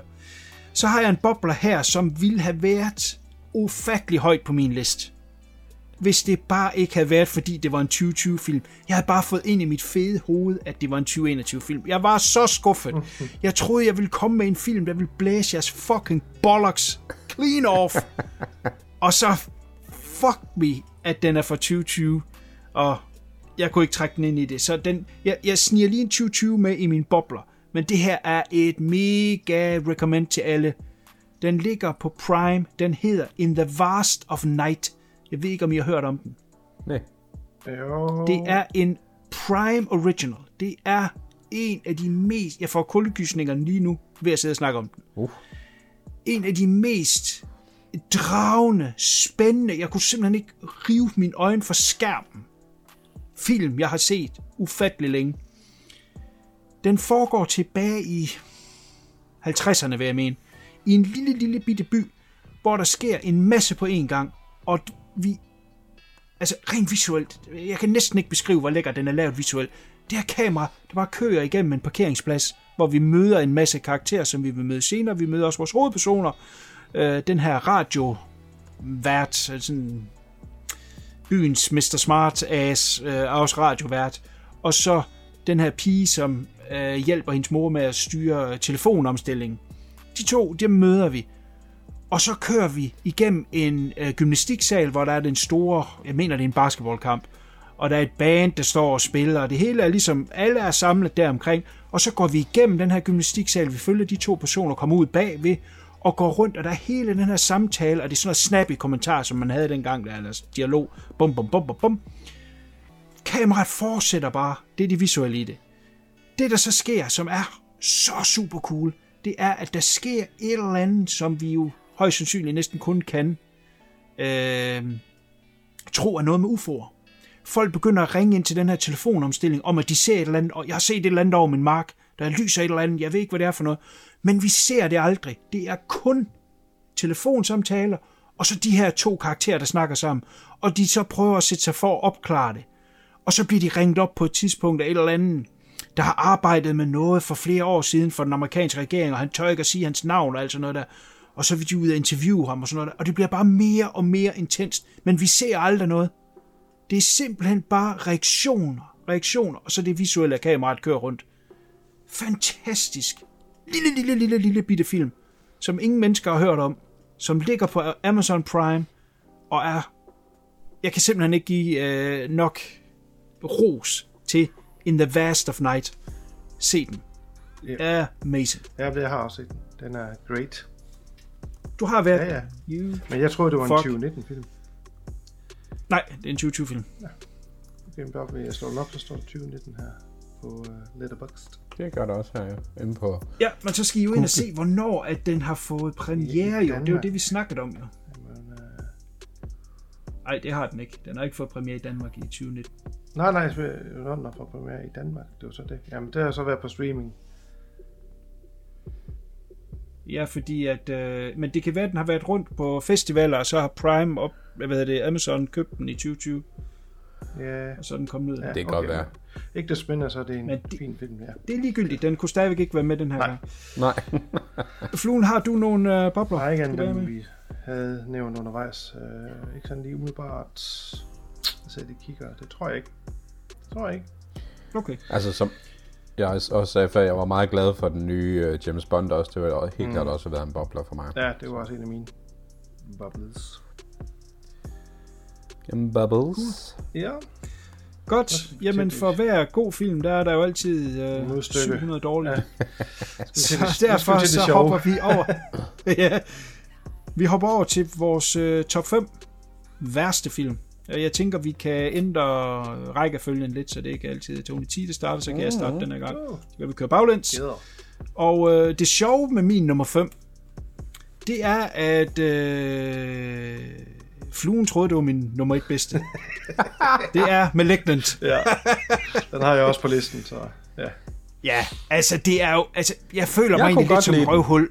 Ja, ja, og det er også fair nok. Fordi på et eller andet skør, skør, fucked up måde, kunne jeg måske egentlig også godt lide den lidt. Men ja. Den er bare så fucked up som en, en, en helhed af en film, der kan ikke stå bag den. Nej. Men der er jo selvfølgelig nogle enkelte ting, og vi kan hurtigt snakke om den der... detentionsscene der, der, hvor det hele det går amok, var cool og sjov og alt sådan noget der, men, men som helhed som film, der kan jeg simpelthen ikke stå bag den, fordi der er for meget lalt og fis, og jeg, jeg ved ikke helt, hvad hans mening var med det, om det var noget, det hele var en aprilsnar, eller, eller hvad fanden det var. Øh, var den kommet i firserne, så tror jeg måske, at jeg bedre kunne have slugt den, men der, der er simpelthen jeg noget, der slet den, ikke kan være med. Det går jo på højde med nogle af dem fra firserne, som var de halvdårlige, ikke? Men stadigvæk var gode. Ja, Men, men alligevel er produktionen for høj til den. Altså, da, da, da, ja, ja.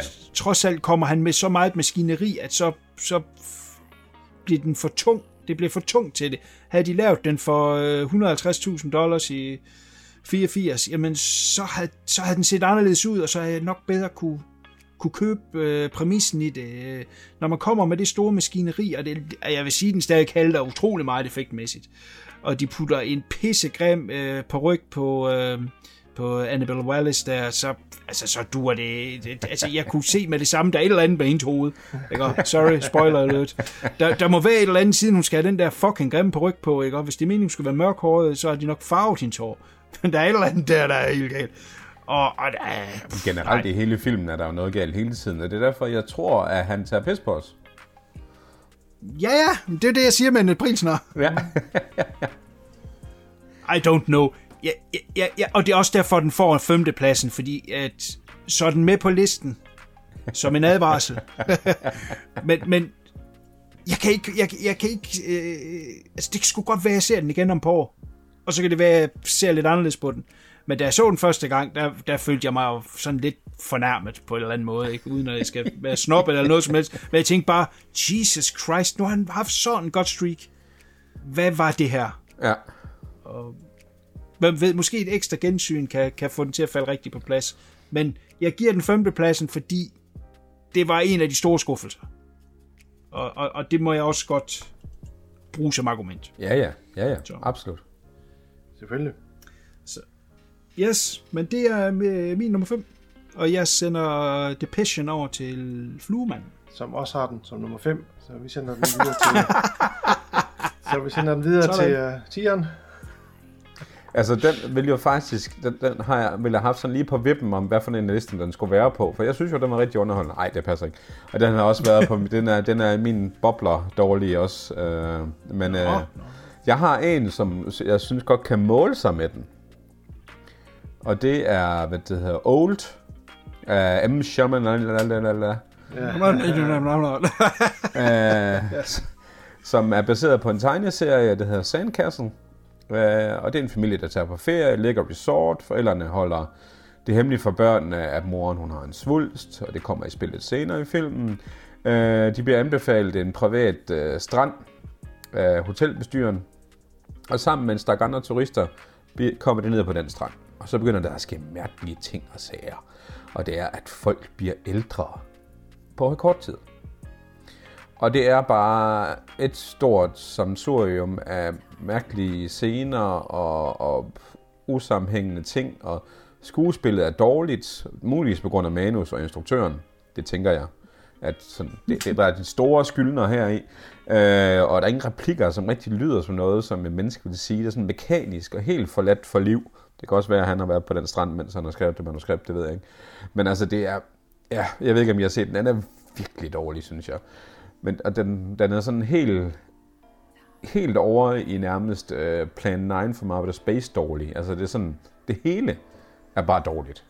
Der er ikke sådan noget, hvor man tænker, wow, det var sgu alligevel spidsfindigt og lidt sejt, det der. Ej, det passer ikke. Der er en enkelt scene, som en, der brækker en masse knogler ind i en grotte. Men, øh, men det er nærmest det. Og den... er tung, og den er ligegyldig. Altså, det er sådan noget... Øh, han har en eller anden mani med at tage en eller anden historie, han synes er helt vildt spændende. Det her, det er sådan en tegneseriehæfte. Jeg ved ikke, hvor tyndt det tegneseriehæfte har været. Men det er i hvert fald som om, han har, har, har fundet ud af, at sådan en novellefilm, kan man ikke godt strække den lidt? Sådan rigtig meget. Og så prøver vi bare at smide noget fjollet dialog ind, og, og noget eksposition i, i noget, som overhovedet ikke giver mening. Men ja, den, den er i hvert fald rigtig dårlig. Wow. Jeg har ikke været der. Det er, ikke. Det er heller ikke en, der lokker, vil jeg så sige. Nej, det er slet det, ikke nu, der. jeg, jeg har det jo sådan lidt med ham. Altså, det er jo, jeg, jeg kan jo ikke lade være med at se hans film, fordi jeg synes ikke, det kan passe, at han starter ud med at lave den bedste film, han nogensinde kommer til at lave. Altså, ja. den, den sjette sand, synes jeg jo er... Altså, en, ikke, ikke min top fem eller noget, men den er... højt op på ranglisten i forhold til, til hvad det hedder, filmen, som jeg virkelig sætter pris på. Øh, så, så jeg kan slet ikke forstå, at det bare sådan nærmest film for film bare går længere og længere nedad for ham. Altså, det er jo det er jo nærmest den, der er hans højdepunkt. Ja. Og han er bare i gang med at grave ja, altså, så ned til kineserne i øjeblikket, altså. Ja, jeg kunne nu godt lide Unbreakable, og så ja, øhm, også mig. The Visit. The Visit synes jeg sgu også var fed. Den har jeg faktisk ikke fået set, så det kan være, at jeg skal prøve den. Ja, det synes jeg. Det ja. synes jeg. Men det er sjovt. Jeg har det på nøjagtig samme måde med Jordan Peele. Jeg er ret sikker på, at han kommer til at crash and burn på nøjagtig samme måde. Ja. Tror du det? Ja. Ja, det tror jeg. Den ja. der Not of This Earth, øh, som han er i gang med nu. Puh, er den til at sat vores stinkeragtig. Nå, okay. Fedt. Wow. Så, øh, men Jamen, vi må se. Jeg har vi ikke fået set, set men øh, ja. Ja. ja. Jeg synes i hvert fald, at Jordan Peele kunne i hvert fald noget. Nu må vi se, om han laver den samme. Det kan godt være, du får ret. Jamen, det sagde folk da også efter Unbreakable. Ja, ja, præcis. præcis. Han lavede to gode, og så uh, Science, så begyndte folk var sådan, ah, nogen hoppede af, men nogen var stadig på. Ja. The Village, ah, ja, åh, ah, ja. Og så gik det jo helt galt med, hvad fanden var det, den hed? Airbender og... Ja, Lady in the Water. Den der med træerne, der slog folk ihjel. The Happening. Ja. Hvor det gik helt. Så, så altså, lige så stille begyndte det at gå den vej. Det, det kunne jeg godt øh, mistænke den gode John Peele for. Det skal vi ikke vende her. Det nej, kan nej. vi gøre til næste år, når, ja. når vi kan snakke om... Nå, han er gået helt ned. Ja. Ja, den der Not of Planet Earth. Se, hvad det er for noget pis. Godt. Ja. Super. Den er i hvert fald øh, godkendt. Øh, havde du været på den, Fluen? Nej, nej. Jeg har sådan lidt med ham. Jeg, nej, jeg undgår helst hans film. jeg ja. synes ikke, han... Øh... Men, altså, men den er, den er jo... Altså, vi er inde i kategorien der, den er så dårlig, at den faktisk er underholdende. Mm. Langt hen ad vejen. Fordi at den, den altså... Alt er, er nærmest øh, fejlkastet deri, og, og intet giver mening. Så det, det er... Altså, på den måde er det ligesom at se på sådan en biluheld, hvor at det bare bliver værre og værre, ikke? Altså, det... Ja. Det er et, et rigtig dårligt recommend til en rigtig dårlig film, men en, en måske også underholdende. Jeg ved det ikke. Ja. Okay. Nej, vi ved det ikke. Vi er faktisk ikke sikre. Jeg er i tvivl. Ja, det er fandme godkendt. Min nummer fire. En film, der var så pivring. Jeg havde købt den, glædet mig til den. Jeg havde faktisk pre-orderet den, fordi jeg synes, det virkede så spændende. Og så så jeg simpelthen noget værre, værre, det lyder som noget, jeg har på min jeg, liste også, det der, men okay. Hvorfor? Som jeg solgte med det samme. Det er Willy's Wonderland. Oh, ja. Nicolas Cage i hovedrollen. Ah, som den her øh, enspænder, som øh, kører igennem den her bitte by, og så får han øh, ødelagt hans bil. Han har ikke råd til at få den lavet, men det er der råd for, fordi at de i den her by har sådan et... Det findes i virkeligheden, men jeg kan simpelthen ikke huske, hvad det er, det er rigtigt hedder, om det er Chuck E. Cheese, eller hvad det er. Sådan noget, hvor du kan komme ind og holde din børnefødselsdag, og så har de sådan nogle ja. robotdukker, som kan stå og spille lidt musik og bevæge sig og vrikke med røven og sådan noget der. Og der skal han så ind og gøre rent der, og, og kan han gøre det øh, den her ene nat, så kan han få betalt hans reparationer på bilen, og det vil han selvfølgelig gerne. Og det viser sig så, at de her robotter øh, er levende. Det er noget med nogle... Øh, kan jeg overhovedet huske det? Seriemordere, som har ladt deres ånd gå over i dem. Jeg ved det ikke. Altså. Og den fangede jeg ikke engang. Og, og, så, og, så, øh, og så kan han så slå dem ihjel. Ikke? Og, og ting går sådan lidt på, på øh, repeat, fordi at han... Øh, for det første snakker Nicolas Cage slet ikke i filmen.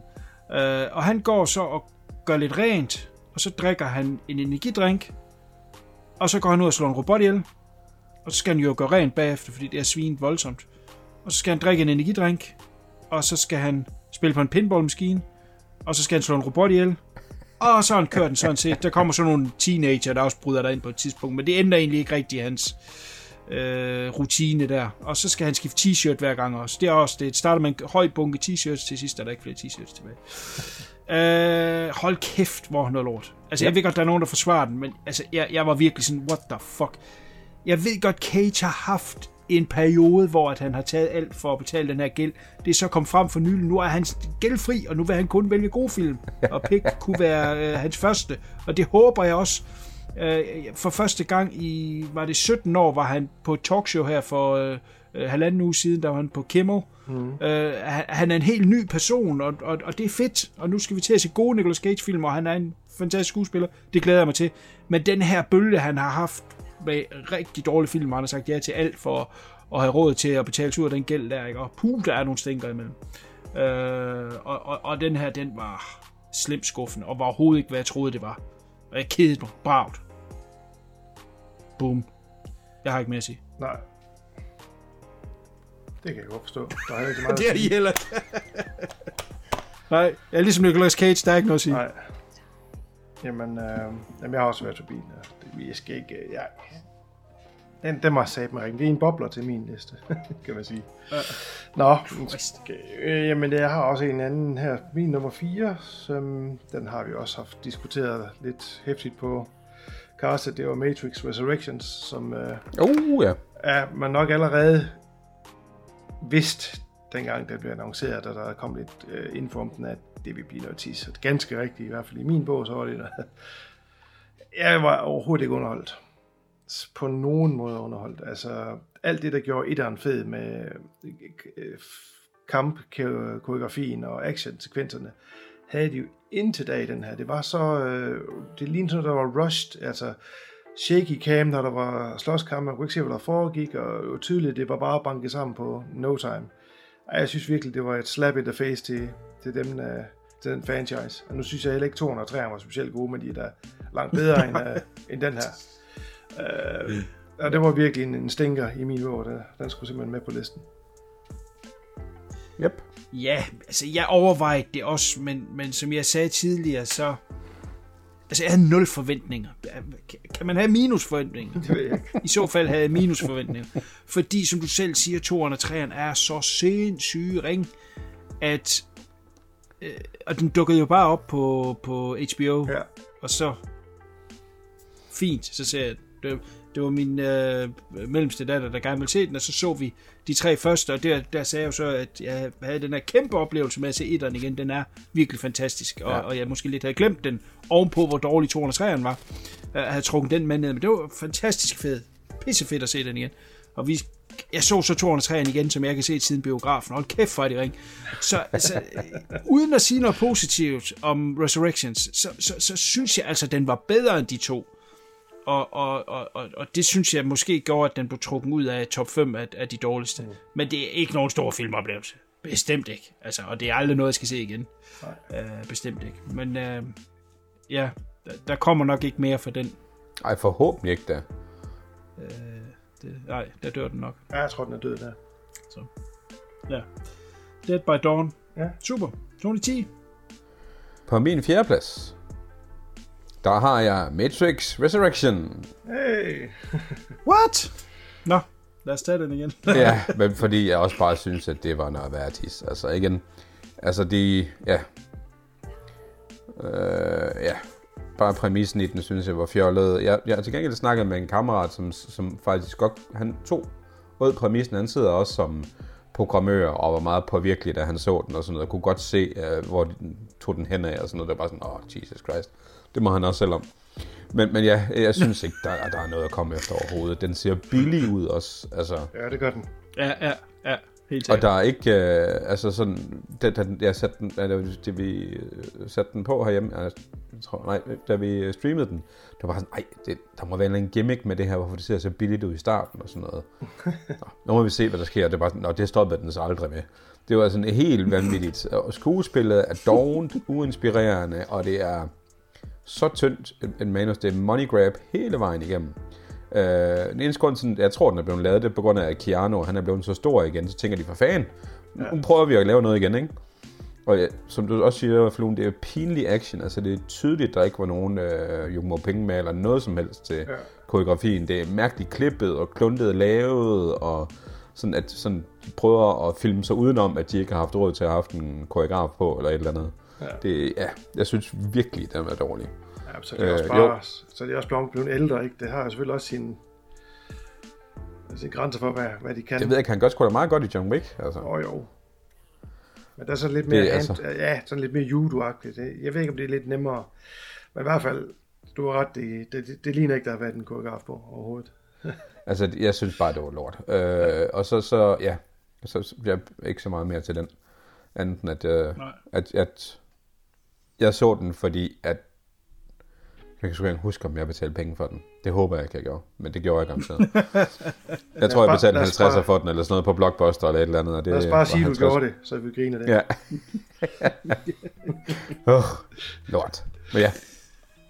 Kuno. Super. Mm. Ja, min nummer tre, der, den vil måske undre nogen, men, men den her film, den fucking irriterede mig så meget, at jeg næsten ikke kunne holde det ud.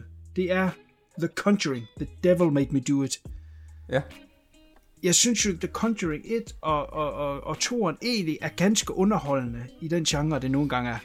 Så måtte vi se, hvad træerne det var. Men det er simpelthen til laveste fællesnævner. Det er så dårligt filmisk lavet, at jeg, jeg kan simpelthen ikke... Jeg er lidt i tvivl om, jeg faktisk så den helt færdig, for at være helt ærlig. Fordi den er så pivring. Det er jo den her... Det, det er en ung dreng, som har en dæmon i sig. Og så er det... Nu skal jeg se, om jeg kan huske det. Er det storsøsterens kæreste, som så på en eller anden måde, lidt ligesom i Exorcisten, siger, kom over og besæt mig i stedet for. Og så besætter det så ham manden her. Så de ved ikke, hvor den dæmon er henne. Hvad skete der med den dæmon? Ja, vi ved det ikke, fordi den gemmer sig så ind i ham. Og så, når, han er dem, når, når, når dæmonen styrer ham, så blev hans, hele hans ansigt ændret sig. Altså helt med, øh, jeg kan ikke huske, om øjnene lyser, men altså med sorte øjne og det hele. Og så hvis der kommer en bagved, og så lige råber, hey, hvad end han nu hed, hey Jack, så vender han sig om, og så ændrer hans ansigt sig lige imens. Altså, hvis det ikke er det mest latterlige, visuelle crap gimmick ever. Jeg kunne simpelthen ikke tage, tage det seriøst. Det var, altså, det var sådan noget, som børn ville lave i folkeskolen. Altså, så ring og så åndssvagt, at jeg kunne næsten ikke. Vi, vi, vi kom meget langt fra, hvad James Wan originalt lavede med det her, at åh, de kan ikke koge mere på det der. Sorry. Det, jeg ved godt, det univers, der er blevet så stort nu. Med alt det der sidekarakterer, The Nun og alt det der, de bliver ringer og ringer, men jeg den synes, den ringste af dem alle sammen er den her, The Devil Make Me Do It. Jeg, jeg, jeg kan simpelthen ikke, det er så fordummende, den taler ned til mig. Husk nu, han er besat ham her, og hvis du er i tvivl, så har han altså sådan nogle sort ringer om øjnene. Og når de sort ringer ikke er der, så er det fordi, han selv styrer hans krop. Men når det er dæmonen, så er det der. Altså, hvad fanden er det for noget? Jamen, øh... simpelthen så pivring. Jeg kan kun give dig Sorry. ret. Altså, vi, vi, jeg tror også, Dejligt. vi så tre kvarter af den og sådan noget. Jeg så den ikke færdig, og derfor kom den slet ikke på listen, fordi jeg vil gerne have set filmen helt, men øh, himmelråbende dårligt. Så jeg tænkte, hvad fanden er det her for noget? Hvad har de lavet? Jeg synes nemlig også, at et eller andet toerne er faktisk okay. Og toeren ja. specielt er lidt spooky. Øh, det her, det var langt fra. Altså, man tænkte bare, du sagde money grab lige før, uh, Tian. Ja, altså, ja, ja er, lige nok det. Ja. Er om noget et money grab. Og det er bare spooks på spooks. Altså, det, er, det er ikke noget, der giver mening. Ja, og jumpscares. Og, ja, altså, altså, ja, ja, jumpscares lige nøjagtigt. Ikke? Der er på et tidspunkt, hvor de går... Jeg kan ikke huske, hvad det er, de leder efter. De der Warrens, uh, Vera Farmiga og mm. uh, Patrick Wilson. Uh, kommer ud... De, de, de går jo i en skov, eller hvad det er. Så kommer de ud til sådan en skrant, der skal stå og snakke. Og så lige pludselig kommer der sådan en hånd op og griber deres ben, ikke? Men hvorfor? Ja. Det, altså, der, der er jo ikke noget opbygning. Der er jo ikke noget i stemningen, der gør, at jeg er med investeret på nogen måde. Det er bare de her latterlige jumpscares, ja. der kommer, og, og, og så springer vi videre til noget andet. Ja. Altså, nej, nej, nej, nej. Ja, det er frygteligt. Altså. Frygteligt tis. Ja, det synes jeg. jeg. Jeg ved ikke, om der kommer flere i den serie, men jeg håber, at skuespillere... Øh, nu, nu var det ikke James Wan, der instruerede den her, men nej. Jeg kan ikke huske, hvad han hed. Og han var nok i gang med at lave Malignant i stedet for. Ja, jeg ved. Ja, det var måske lidt bedre, den lå der trods alt på femte plads. Men øhm, hvad, hvad der er sat med dårligt. Altså, det, det der med at være for dum, det synes jeg er det værste. At lave en film, der ikke er underholdende, eller lave en film, der ikke er uhyggelig, eller lave en film, der er kedelig, eller øh, at det er også en forbrydelse at lave en kedelig film. Men, men at lave noget, der er så for dumt, at jeg, jeg kan mærke, at jeg bliver dummere af at sidde og se det. Fordi at den tror, at den kan sælge mig et spook, og sælge mig en atmosfære ved at lave de der klip frem og tilbage der. Altså, det er simpelthen irriterende. Og fornærmende. Ja. Det, ja, det jeg vil sige. The Conjuring, The Devil Made Me Do It, er fornærmende. Don't do it. Yes. There you go. The, the, the, the Devil Made Me Not Do It. Not to watch it. Godt. Videre til næste. Hvem øh, vidste du er det? Yes. Jamen, det, det må jo så næsten være mig. Ja. Nej, jo. Det er Fluens nummer tre. Vi går baglæns af før. Jo. Nå, rigtigt, ja. Det er rigtigt, ja. Jamen, vi skal, vi skal til Danmark, faktisk. Og så tænker jeg, hvad fanden er det for noget? Ja. Jeg var jo så dum at tage biografen og se den her Speak No Evil, som der havde været så meget at snakke om. Altså, mm. det var jo det værste. Altså, det, oh, folk udvandrede fra biograferne. Det var så det mest ondskabsfulde film, man nogensinde kunne se. Og så vidste jeg jo godt, ha, yes, yes. Det, lad os nu se, lad os nu se. Og ganske rigtigt, så i hvert fald i, hvad jeg har set af filmen, så er det her jo intet. Den er simpelthen så...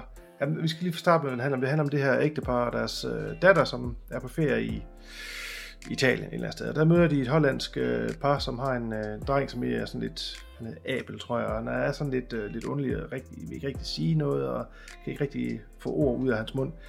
Nå, de hygger sig, og de tager hjem og til deres dagligdag, og så kommer der brev fra de her hollandske par, om de ikke vil dernede i en forlænget weekend. De kommer ned og bor hos dem, og så kan de hygge sig lidt, og så er de sådan lidt, ah, det er da lidt underligt. Noget at spørge om. Vi har kun lige været sammen med dem et par dage, men de beslutter sig for at tage derned. Og meget hurtigt så begynder det så viser, at de er lidt underlige, de her hollandske par der, og deres dreng er også sindssygt underlige.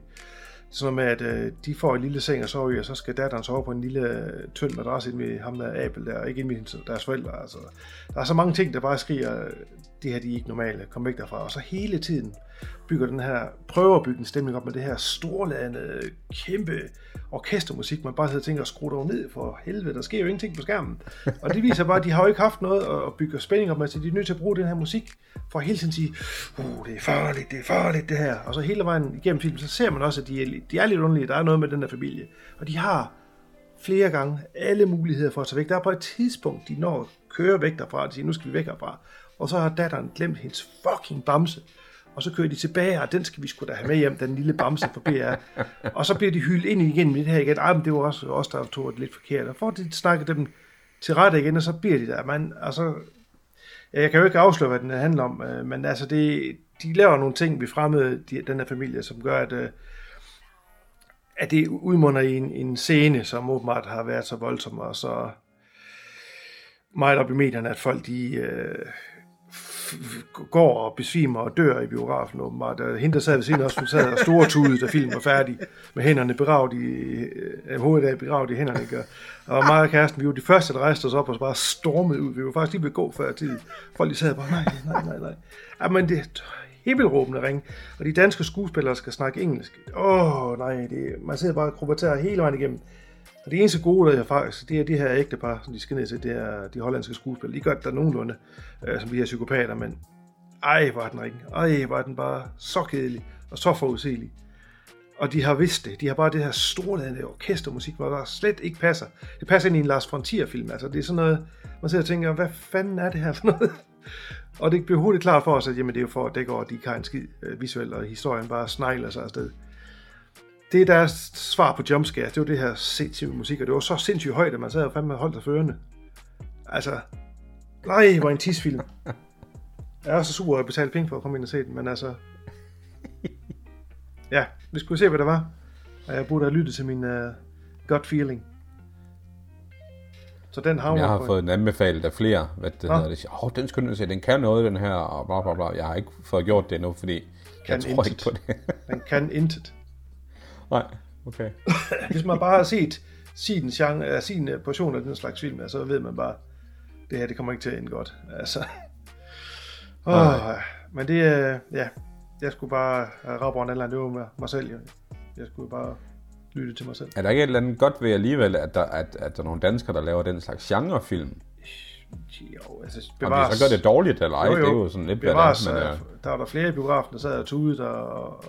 var så rystet over det, de har set, så jo, på dem er den der effektive, men på mig, der prallede den bare fuldstændig af. Man skal stå tidligt op, tror jeg, ja, til at skal imponere. Det tror jeg. Ja. Men Fluen, ja. Er det ikke en toogtyve-film? Er det det? Ja, fordi at jeg havde faktisk mulighed for at se den på øh, Sundance. Øj, har jeg lavet den på mig så? Jeg var overbevist om det. Og var... det er i hvert fald i toogtyve. Det gør Jamen. ikke noget. Så har du Nå, bare været forud jamen. for, hvad der sker her næste år. øh, jamen, det kan da godt ske. Men det er det. Det er en toogtyve. Ej, det er da, ja, det er da en dummert. Det går nok. Nå, men... Øh... Den var simpelthen så dårlig, at du var nødt til at tage ja, tilbage en tidsmaskine med den. Den kommer på listen næste år. Ja, sorry, ja, den her, jeg skulle, der var jeg lige lidt for hurtigt, fordi jeg var så gal over den film, der jeg fået ind i hovedet, det var... Ja. Sidste år, den kom. Det var det så ikke. Sorry. No worries. Så fik vi lige en anmeldelse mere. Ja. Tony T, nummer tre. Jamen, øh, så er vi tilbage i, øh, i supergenren. Øh, Eternals, som var, ja, nu ved jeg ikke, hvad for en fase de er kommet til efterhånden. Jeg er også ved at være lidt ligeglad, hvad for nogle fa- øh, faser de er i, men... Øh, men de skal da stadigvæk underholde de her film, og det synes jeg sgu ikke rigtigt, at den øh, kom i mål med den her. Men det er sådan en flok udødelige mennesker, som har været på jorden siden tidens morgen, og formet historien og hjulpet menneskeligheden med at udvikle sig igennem tiden. Og de har levet hver for sig i tusind år, og nu skal de samles igen for at bekæmpe verdens, eller jordens ældste fjende, uh, The Deviants. Og det hele ser flot ud, men det er alt for kedeligt. Og misforstået og højpandet efter min mening. Uh, sådan, øh, når jeg skal se en superheltefilm, så synes jeg, det er spændende, når man på en eller anden måde kan sætte sig ind i, øh, i superheltens sted, som Spider-Man, der bliver bidt, og han er en teenager, og har de her problemer ved siden af, og sådan noget. Et eller andet, et eller andet relaterer sig til, men det formår de at fuldstændig at lade være med i den her film. Det er bare de her udødelige mennesker, som står med et dilemma, om de skal redde jorden, eller gøre, hvad de får besked på. Det er sådan lidt, øh, ja, ikke lige med det der med at redde jorden, jo, det gør de sådan set også, men Justice League om igen, sådan det der med, at der er ingen, der kender karaktererne, vi skal holde, holde med dem alle sammen på én gang, og det bliver bare et stort rod, og fjenden er kedelig og upersonlig, og ja, det, det er garanteret sådan, I har det med de fleste superheltefilm, men den her, det er virkelig en bundskraber, synes jeg. Hvad, hvad for et univers er det? Når Marvel, D C, hvad er det for noget? Ja, det er Marvel igen, okay. Det her. Det er, okay. det er, og det er sådan en af flagskibene, ligesom de ti ringe af Shang-Chi, som sådan skal, skal lære transition-ting i den nye fase her, hvor de skal have noget indflydelse og jada, jada, jada, ja. Ja, det, den var et forholdsvis hit i biograferne og sådan noget der. Den er også flot, men den er bare kedelig, altså. Og, og ja, og igen for mange nye karakterer på en gang, man skal prøve at forholde sig til, altså, hvor, hvor at, at, at de har jo lavet formlen Marvel for, for, for femten år siden. Så lavede de jo, bum, en film, en film, en film, så laver vi en ensemble, en film, en film, en film, laver en ensemble. Altså, de har jo skabelonen til det, og nu er de ved at lave en D C, altså bare med at kaste sig ud i sådan noget her. Det, øh, ja, jeg synes ikke, det fungerer. Og ja, det tror jeg ikke er en, jeg kommer til. Jo, muligvis med Tømmermænd, og hvor jeg halvsover til den, så er det okay, tror jeg. Men ja, virkelig, virkelig, virkelig skidt øh, fra Marvels side, synes jeg. Og det er så en, der koster to hundrede til tre hundrede milliarder dollars og milliarder dollars at lave, okay. Eller sådan noget. Wow. Jeg ved det ikke. Den er i hvert fald dyr. Ja, ja, bestemt. Jeg tror sgu aldrig, jeg skulle opleve den dag, at øh, du skulle sige, at du var ved at være træt af det der trikot-film, der er du så glad for. Jamen, ved du hvad? Jeg er glad for dem. Jeg er glad for dem, men jeg synes bare, at der bliver længere og længere mellem snapsene nu. Altså, jeg ser sgu dem alle sammen stadigvæk, men, men at det hedder... Ja, ja det, er ikke, det er ikke så fedt, som det var for, skal vi bare sige, fem år siden. Der synes jeg, der var fede ting hele tiden, men ja.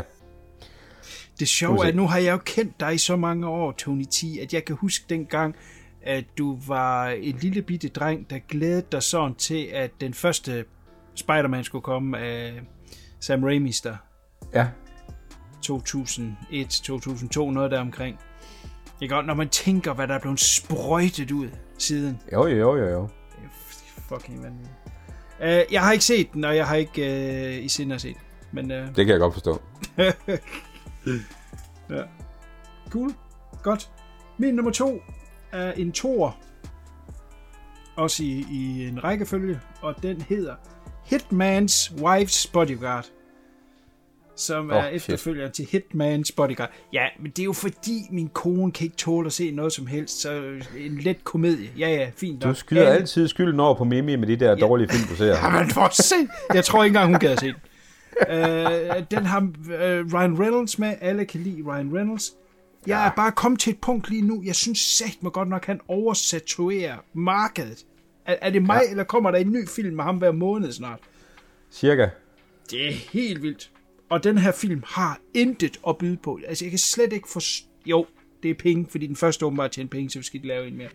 Men, men hvorfor så ikke de bruge tyve minutter på manuskriptet? Kunne de ikke gøre det, når de kører fra lufthavnen og, og hen til, at de skal optage den? Kunne de ikke bruge den tid på lige at skrive et manuskript? Ja. Der er intet i den. De tror, at de har lavet en genistreg, ved at putte Selma Hayek ind i midten af det hele. Hun er så gift med Samuel Jackson, som er den her hitman. Og så er hun en endnu mere badass, end han er, og, og, og, og de har et underligt ægteskab, hvor de råber hinanden og elsker hinanden. Og Ryan Reynolds, han gider ikke at være, eller kan ikke være bodyguard mere. Nu er han sådan anti-våben, eller hvad fanden, jeg kan ikke huske, hvad det er. Pacifist. Ja, ja, så har de stadigvæk brug for ham. Jeg kan ikke huske, hvorfor helvede det er, og så bliver han jo draget med ind i det igen. Humoren er ikke tilstedeværende, der er som sagt ingen historie i den, der er igen så noget, der bare føles som om, at man møder ind om morgenen, og så får man at vide, hvad man skal lave, og så gør man det, og så går man hjem bagefter. Altså, der er intet indlevelse eller underholdende i den overhovedet. Det var en tur til tandlægen, hvor du skal pille alle dine tænder ud. Det er bedst at beskrive den, og der kommer sikkert også en træer, Og der kommer sikkert ti Ryan Reynolds-film inden da, hvor han spiller okay. den samme karakter, som han altid gør. Og han er i gang med at ødelægge hans karriere. Han har faktisk udtalt, at han holder en pause for skuespil nu her. Nå, det var det dejligt, fordi jeg kan rent faktisk godt lide ham, også som person, men han er simpelthen jamen, det er for meget. skudt for mange ud på en gang. Ja, ja, ja, ja. Det, hvor det hvor han nemt bare, bare spiller Ryan Reynolds, ikke? Jo, jo, lige nok det. Lige spiller nok sig selv. ja. ja. Jeg har ikke set den, men jeg kommer garanteret til det som øh, nogle tømmermænd på et eller andet tidspunkt. Ja, ja. Det, med alt det, du drikker, så gør du da højst syn. hey! Slowburn. ja. Fluen. Ja, hvad er vi nået til? To? Ja. Jamen på min øh, anden plads, så har vi den der fantastiske Spiral, The Book of Saw. Eller hvad den hedder, der Saw of Books, eller Books of Bollocks. Eller... Lusing i filmen. Ja, oh my god.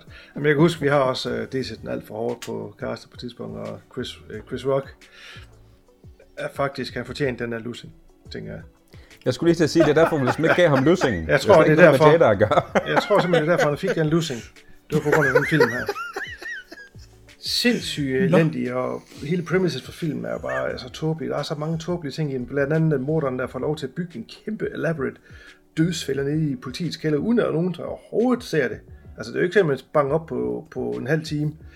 Altså, der er så mange ting i den, og så Chris Rock, øh, for satan, var han bare en pisse elendig skuespiller. Og pisse elendig i den her film, og han råber og skriger hele tiden, og hans skæve mund, og man kan bare ikke tage ham seriøst. Altså, ej kæft, var det en dårlig film. Og der kunne sikkert godt have været en god film bagved det, hvis de lige, som du siger, havde brugt lidt mere på manuskriptet, og så havde haft en anden hovedperson. Uh, Sæt Samuel Jackson ind som hovedperson i stedet for, som har en birolle i, og så havde det sikkert været ti gange bedre. Altså, jeg er helt fortrængt på, hvor mange dårlige ting, der var i den film, men jeg kan bare huske, at jeg var sindssygt gal, da jeg set den, og kæft, der var dårlig. Men ikke også, er det ikke også Chris Rock, der insisterede på at, at både skrive historie, spille jo, jo. hovedrolle og, og være producent på den? Altså rygterne siger jo, at han braste ind på kontoret, hvor er det Universal, hvem fanden nu har lavet det? Og jeg har en, og nu ved jeg bare min reboot der, jeg skal lave den, og jeg skal mere, jeg skal producere. Så på en eller mærkelig måde har han foretalt dem uh, til at få lavet det her lort. Altså, imponerende. Ja, jeg har ikke fået den set. Nej, det er så, jeg sgu heller ikke. Jeg tænker heller ikke, vi behøver. Ja, du har også nævnt den før jo, så det har jo holdt ja. os andre væk. ja, ja, det er jo det. Det er din skyld. Ja. Altså jeg vil sige, at i forhold til det her tyve enogtyve her, jeg manglede ikke dårlige film. Det, det var mere den anden retning, det der ja. med de der rigtig gode, ikke? Det må vi lave om til næste år. Ja. Ja, ja. Jamen hvis jeg skal overtage... stafetten her, så er det jo så øh, min anden plads, det er er vel også en slags efterfølger på en eller anden måde, men øh, den hedder Army of the Dead. Åh oh, gud ja, den er helt glemt. Okay. Ja. Jeg har ikke set nogen af alle de film, vi snakker om. så, så må det jo være, fordi de er rigtig dårlige. ja. Men ja, altså det er jo Zack Snyder, og behøver jeg at sige mere. Altså, det er en flok kriminelle typer, man ikke gider at sætte sig ind i, som skal røve et casino i Las Vegas. Og finten er, det under zombie-apokalypsen. Hey, hurra, what a twist. Ja. Det kunne sikkert være meget sejt, hvis der er nogen andre, der var bag instruktørstolen, men de det er der ikke. Vel, de skal vel ikke, i princippet ikke røve den, fordi de skal vel bare ind og hente nogle penge. Der er vel ikke rigtig nogen... Ja. Nej, det er selvfølgelig rigtigt. Det er jo faktisk ikke engang en rigtig heistfilm. Det er bare, nej, vi skal gå ind og tage de her penge til ham, men... Benspændet er så, at de skal igennem det her zombie-apokalypse her, og ja. det er jo bare... Øh, altså, zombierne kan ride på hest nu. Der er zombie-tiger, der er en robot-zombie. Ja. Øh, og en masse mere, som jeg ikke fik, fik fat i. Sådan, øh, men zombierne har åbenbart et almindeligt øh, liv, ligesom os andre, med følelser og kærester, og de knaller, og de kan også blive for børn. Ja, altså, det, øh, altså, det hele er jo bare hoppet af sporet, altså... Der er jo intet tilbage i, i Romeo-tingene på den måde, eller hvad der giver mening, hvis man skal sige, at man skal give mening inden for zombie-genren. Men øh, ja, det er virkelig, virkelig lort. Øh, og, det, og det kommer fra den her mand, som jeg faktisk synes har lavet nogle okay ting, ikke?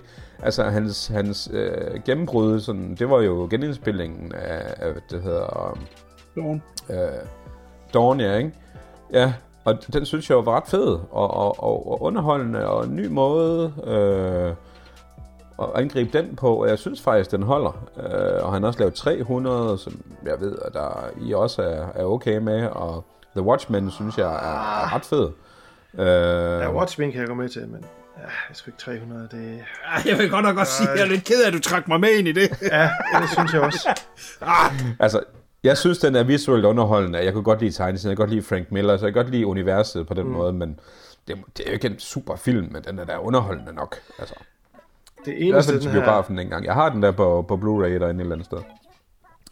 Men ikke så mindre, Watchmen synes jeg også er rigtig fed. Og så øh, resten er jo bare noget, der skal skyldes ud i lokummet af det, han laver jo. Altså det er jo vitterligt dårligt, øh, langt det meste, han laver. Øh, ja. Og han bliver ved med at få lov til at lave de der D C-film. Og wonder why they are such a flop. Hey. Ja, det... Ja. Ja, ja, den eneste, er bare dårlig. Det eneste, den er kørende for sig, det er det første kvarter ret, ret underholdende, og så går det ned ad bakke. Altså hele ja, den første start. Første kvarter. Jo, det er der, hvor, de, hvor man ser den her militære konvoj øh, køre galt. Så den er sommerslipper, ja, og så rigtigt, de angriber, ja. og de angriber Las Vegas, og man ser hele, hvordan det hele bliver smadret. Det er rigtigt. Oh, det går. Det er ret fedt. Det er faktisk rigtigt. Det er rigtig super fedt. Og det er lidt i kakkelovnen til, at det faktisk ja. blev okay, det her. Men det og gjorde det, det gjorde det ikke. Nej, det gjorde det ikke. Og de der zombier, de er, de er så kloge, men de er ikke kloge nok til at hoppe over to container, der har spærret dem ind hele vejen rundt. Nej. Altså, og så det der, du siger, ja. man skal, der er nogle ting. Uh, en zombie, der bliver skudt hovedet, og så en robot. Man kan se uh, Terminator hovedet ind under. Hvorfor? Hvad er det? Ja. Giver os da en forklaring på, hvad helvede det er. Ja. Det bliver aldrig resolved, altså det er bare sådan en ting, man nej, skal... Nej, der kommer jo noget. Sikkert fire tusind andre efterfølgere. Det giver ingen mening. Ja. Nej, det er... Men det øh, jeg også, den er øh, rigtig, rigtig dum. Jeg nævnte dengang, vi snakkede om podcastet. Altså... Øh, og så er der kommet en, en spin-off jo, med ham der... Ja, den er tyskeren, også... der er crack, ham der, der åbner pengeskab. Ja. Den ligger også på Netflix. Hvad var den hed? Den, det er også en... Uh, den den og Thieves. Nej, ikke Den og Thieves. Uh, dog ikke seks. Et eller andet med Thieves. Thieves og til det. Nå, et eller andet. Det, nej, men han fik sin egen... Uh, den er marginalt bedre end den anden. Den havde de så åbenbart optaget, da de var færdige med uh, den her Army for det. Så det var åbenbart planlagt, at der skulle komme en spin-off. Ikke uh, at jeg skal se den. Ja. Nej, nej. Ja. Nej, nej. Den lyder altså god. Nej. Ja, præcis. Nå, super. Det bliver spændende ja. jo. Ja, så er det nummer et. Dun, dun, dun. Og min nummer et, vil jeg jo sige, er den ultimative nummer et. Jeg ved jo ikke, hvad I kommer med, men det er svært at slå den her. Og hvis man har lyttet med på de forrige cast, jeg kan ikke huske, hvilken en af dem det var, der nævnte jeg den her film. Og det er den mest pinlige film, jeg har set i årevis. Simpelthen så ring. Den er godt lavet. Fine skuespiller med alt sådan noget der. Men det, der er pinligt, det er simpelthen hovedrolleindhaveren, som også er instruktør, og vist også manuskriptforfatter på det, det er Clint Eastwoods Cry Macho. Oh, ja, den, den her... Altså, han er jo tussegammel og træt. Ja. Og han insisterer på at spille hovedrollen i den her film, som første lover. Det er... Det er også hot for en gammel lædertasker at være. Og pinligt at se. Han er så træt. Han spiller den her aldrende cowboy, som har øh, en fortid som øh, hvad hedder det, rodeo stjerne, stor stor rodeo personlighed, som så er faldet lidt fra grace, og nu er han blevet gammel og har ikke nogen penge, og så øh, sådan en hesteopdrætter hyrer ham så ind til at hente hans dreng i Mexico. Så kan han få lidt penge for det. Og det vælger han så, og så bliver det en form for road movie, hvor han så skal ned og hente ham her, drengen. Og alle kvinder, han møder, de falder sådan i svime. De vil simpelthen bare have ham. Og han er så gammel. Og han er så træt. Der er faktisk en scene, hvor han ligger sig til at sove i, inde på sådan en café, hvor det, jeg skal lige have en lur. Altså, det er næsten ubeskriveligt, hvor total mistimed den her film er på alle lederkanter. Og det er... et ærgerligt punktum. Jeg går ud fra, det et punktum. For hans skuespillerkarriere og instruktørkarriere. Jeg kan næsten ikke komme mere. Jeg kan simpelthen ikke forestille mig, hvad han skal spille næste gang, som kan retfærdiggøre, at han slæber fødderne hen over jorden. Stakkels Clint. Han er over halvfems jo, altså. Jamen, det er det, og jeg troede jo, at det var en eller anden form for øh, bookend. Så nu spiller han den gamle cowboy, den hedder øh, Cry Macho. Altså der kunne være et eller andet i det, og en road movie, og nu siger han ligesom farvel, og øh, på en eller anden måde sådan lidt All America, vi kører igennem nogle stater og sådan noget der. Jeg kunne sagtens se, der var noget i det, men der er simpelthen intet i det. Og så det her med, at han stadigvæk er førsteelsker, er så utroværdigt, at du sidder og griner og, og kromaterer og, og, og, og brækker to af dem, fordi et, der ikke er plads i skoen til sidst. Altså, det er en frygtelig oplevelse. Og så pinlig, og så sørgeligt, at jeg kan næsten ikke sætte ord på det. Den er uden tvivl nummer et. Jeg var på intet tidspunkt i tvivl om, at det var nummer et. Og jeg tror også, jeg sagde det, da jeg anmeldte den for et par måneder siden. Den vil ikke ja. nummer et. Den er, man skal stå tidligt op. Altså selv en totalt talentløs, low-budget, lorte zombiefilm, lavet for fire øre, med talentløse folk bag kameraet. Jamen, de har ikke kun gøre bedre. Her, han, den har jo været pissedyr, den her film. Altså, hans film er jo altid flotte, og det er den her også, der er gode skuespillere med, og der mangler jo ikke noget. Den ser jo flot ud og pæn og alt det der, men, men det er bare pinligt, hvad der foregår foran kameraet. Øh, ja. og, og der er ikke nogen, der siger ham imod og siger, hvad, hvad er det, vi har gang i her? Gå nu over, tag dig en lur, og så finder vi lige ud af, hvordan vi redder de her penge. Ja. Så, ej. Cry Macho, et sørgeligt punktum. For den gode klint. Ja. Ja. Jeg tror yes. ikke, at det er en, jeg skal forbi. Nej, nej. Men nej, hvad kan du byde på, så? Jamen altså, jeg så tænkte over, hvad for en har gjort på mest uh, hissig over at se, men det må, det må altså være Candyman uh, uh, remake. Okay. Wow. Uh, er man meget, meget, meget hurtigt går det op for en, at det her det er en, uh, det er en film, hvor instruktøren gerne vil laver en meget hård optegning af sort versus hvid øh, racekampen. Det har intet at gøre med horror-delen og historien bag Candyman. Det er... Øh, jamen jeg ved, ikke, jeg ved ikke, hvorfor om det lige pludselig skal handle om det. Jeg ved ikke, om det er, fordi man skal være woke, og altså, der er så populær for tiden, og man har et eller andet budskab, men så tænker jeg, at man skal gøre noget andet, stille ud med nogle skilte på gaden, i stedet for at råbe og skrige, men... altså, jeg fik helt dårlig samvittighed om, om at... Jeg fik dårlig samvittighed over at være øh, en hvid mand, fordi... Alle hvide mænd i den her film øh, er enten et racistiske politimænd, eller to homoseksuelle par, uden undtagelse. Og det er meget, meget hurtigt, man finder ud af, at, at det her det handler bare om, at de sorte de har det hårdt. Rigtig hårdt. Og de hvide, de er bare nogle onde, onde mennesker. Og jeg var sådan helt i chok, og tænkte, hvad fanden er det, der foregår? Er det mig, der, der, der tager det helt forkert? Men altså, sådan virkede den på mig, som om, at det her det var ikke en historie om at fortælle den her triste historie om Candyman. Nej, det var sgu mere at komme ud med et budskab om, at vi sorte, vi har det fandme hårdt. Uh, all, altså helt uh, all black ensemble, ikke? Uh, det er tydeligt at se, at der skal bare gå stemmerkroner med den her symbolik om, at vi, vi er nogle onde bastards, de hvide mænd, og de sorte, de har det hårdt. Altså, jeg synes virkelig, det var, det var en ægel film. Mm. Jeg ved, jeg ved ikke, om der er nogen af jer, der har været forbi, men jeg synes virkelig, den er ringe. Nej, jeg har Nej. ikke set den, men jeg har heller ikke haft nogen interesse i at se det. Jeg har ikke rigtig kunne forstå, nej, hvad, hvad de var, de ville med det. Var Nej. det et remake? Var det en fortsættelse? Og så har jeg hørt, ja. at det er sådan en eller anden blød mellemting, og det siger mig ikke rigtigt. Jeg vil godt se den, når den kommer på streaming på ja. et tidspunkt. Her er vi tilbage ved en film, som højst sandsynligt bliver borgen frem af Jordan Peeles navn, som Lige er producent præcis. på den. Der er ikke nogen, der siger, hvem der instruerer den. Jeg ved, det er en kvindelig instruktør. Jeg kan ikke hendes navn. Men Nej. der er bare plasteret Jordan Peele ud over det hele. Lige præcis. Så kan vi sælge den. Og det, det, det irriterer mig også sådan noget der. Det er så cutie-agtigt. Jeg kan ikke være med.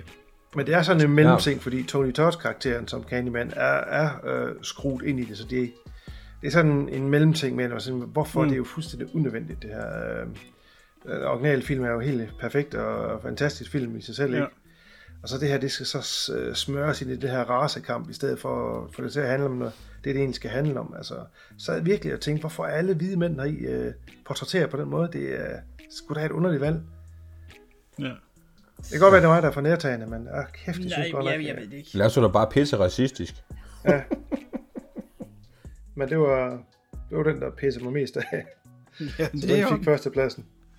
Ja, så er det.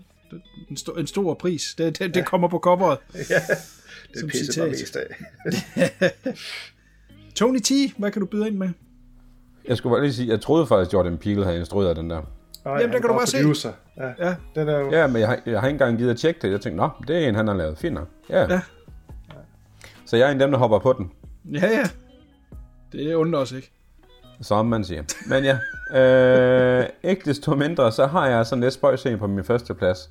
Men okay. Det er også lidt som Fluen, for jeg blev simpelthen så sur. Men øh, nu må vi se, hvad I siger. Det er øh, en film af en instruktør, som jeg er utrolig glad for. Øh, med nogle masser af skuespillere, som jeg også er, er ret glad for. Men øh, det er simpelthen Nightmare Alley. Nå, jamen det, det, det øh, har jeg det fint med.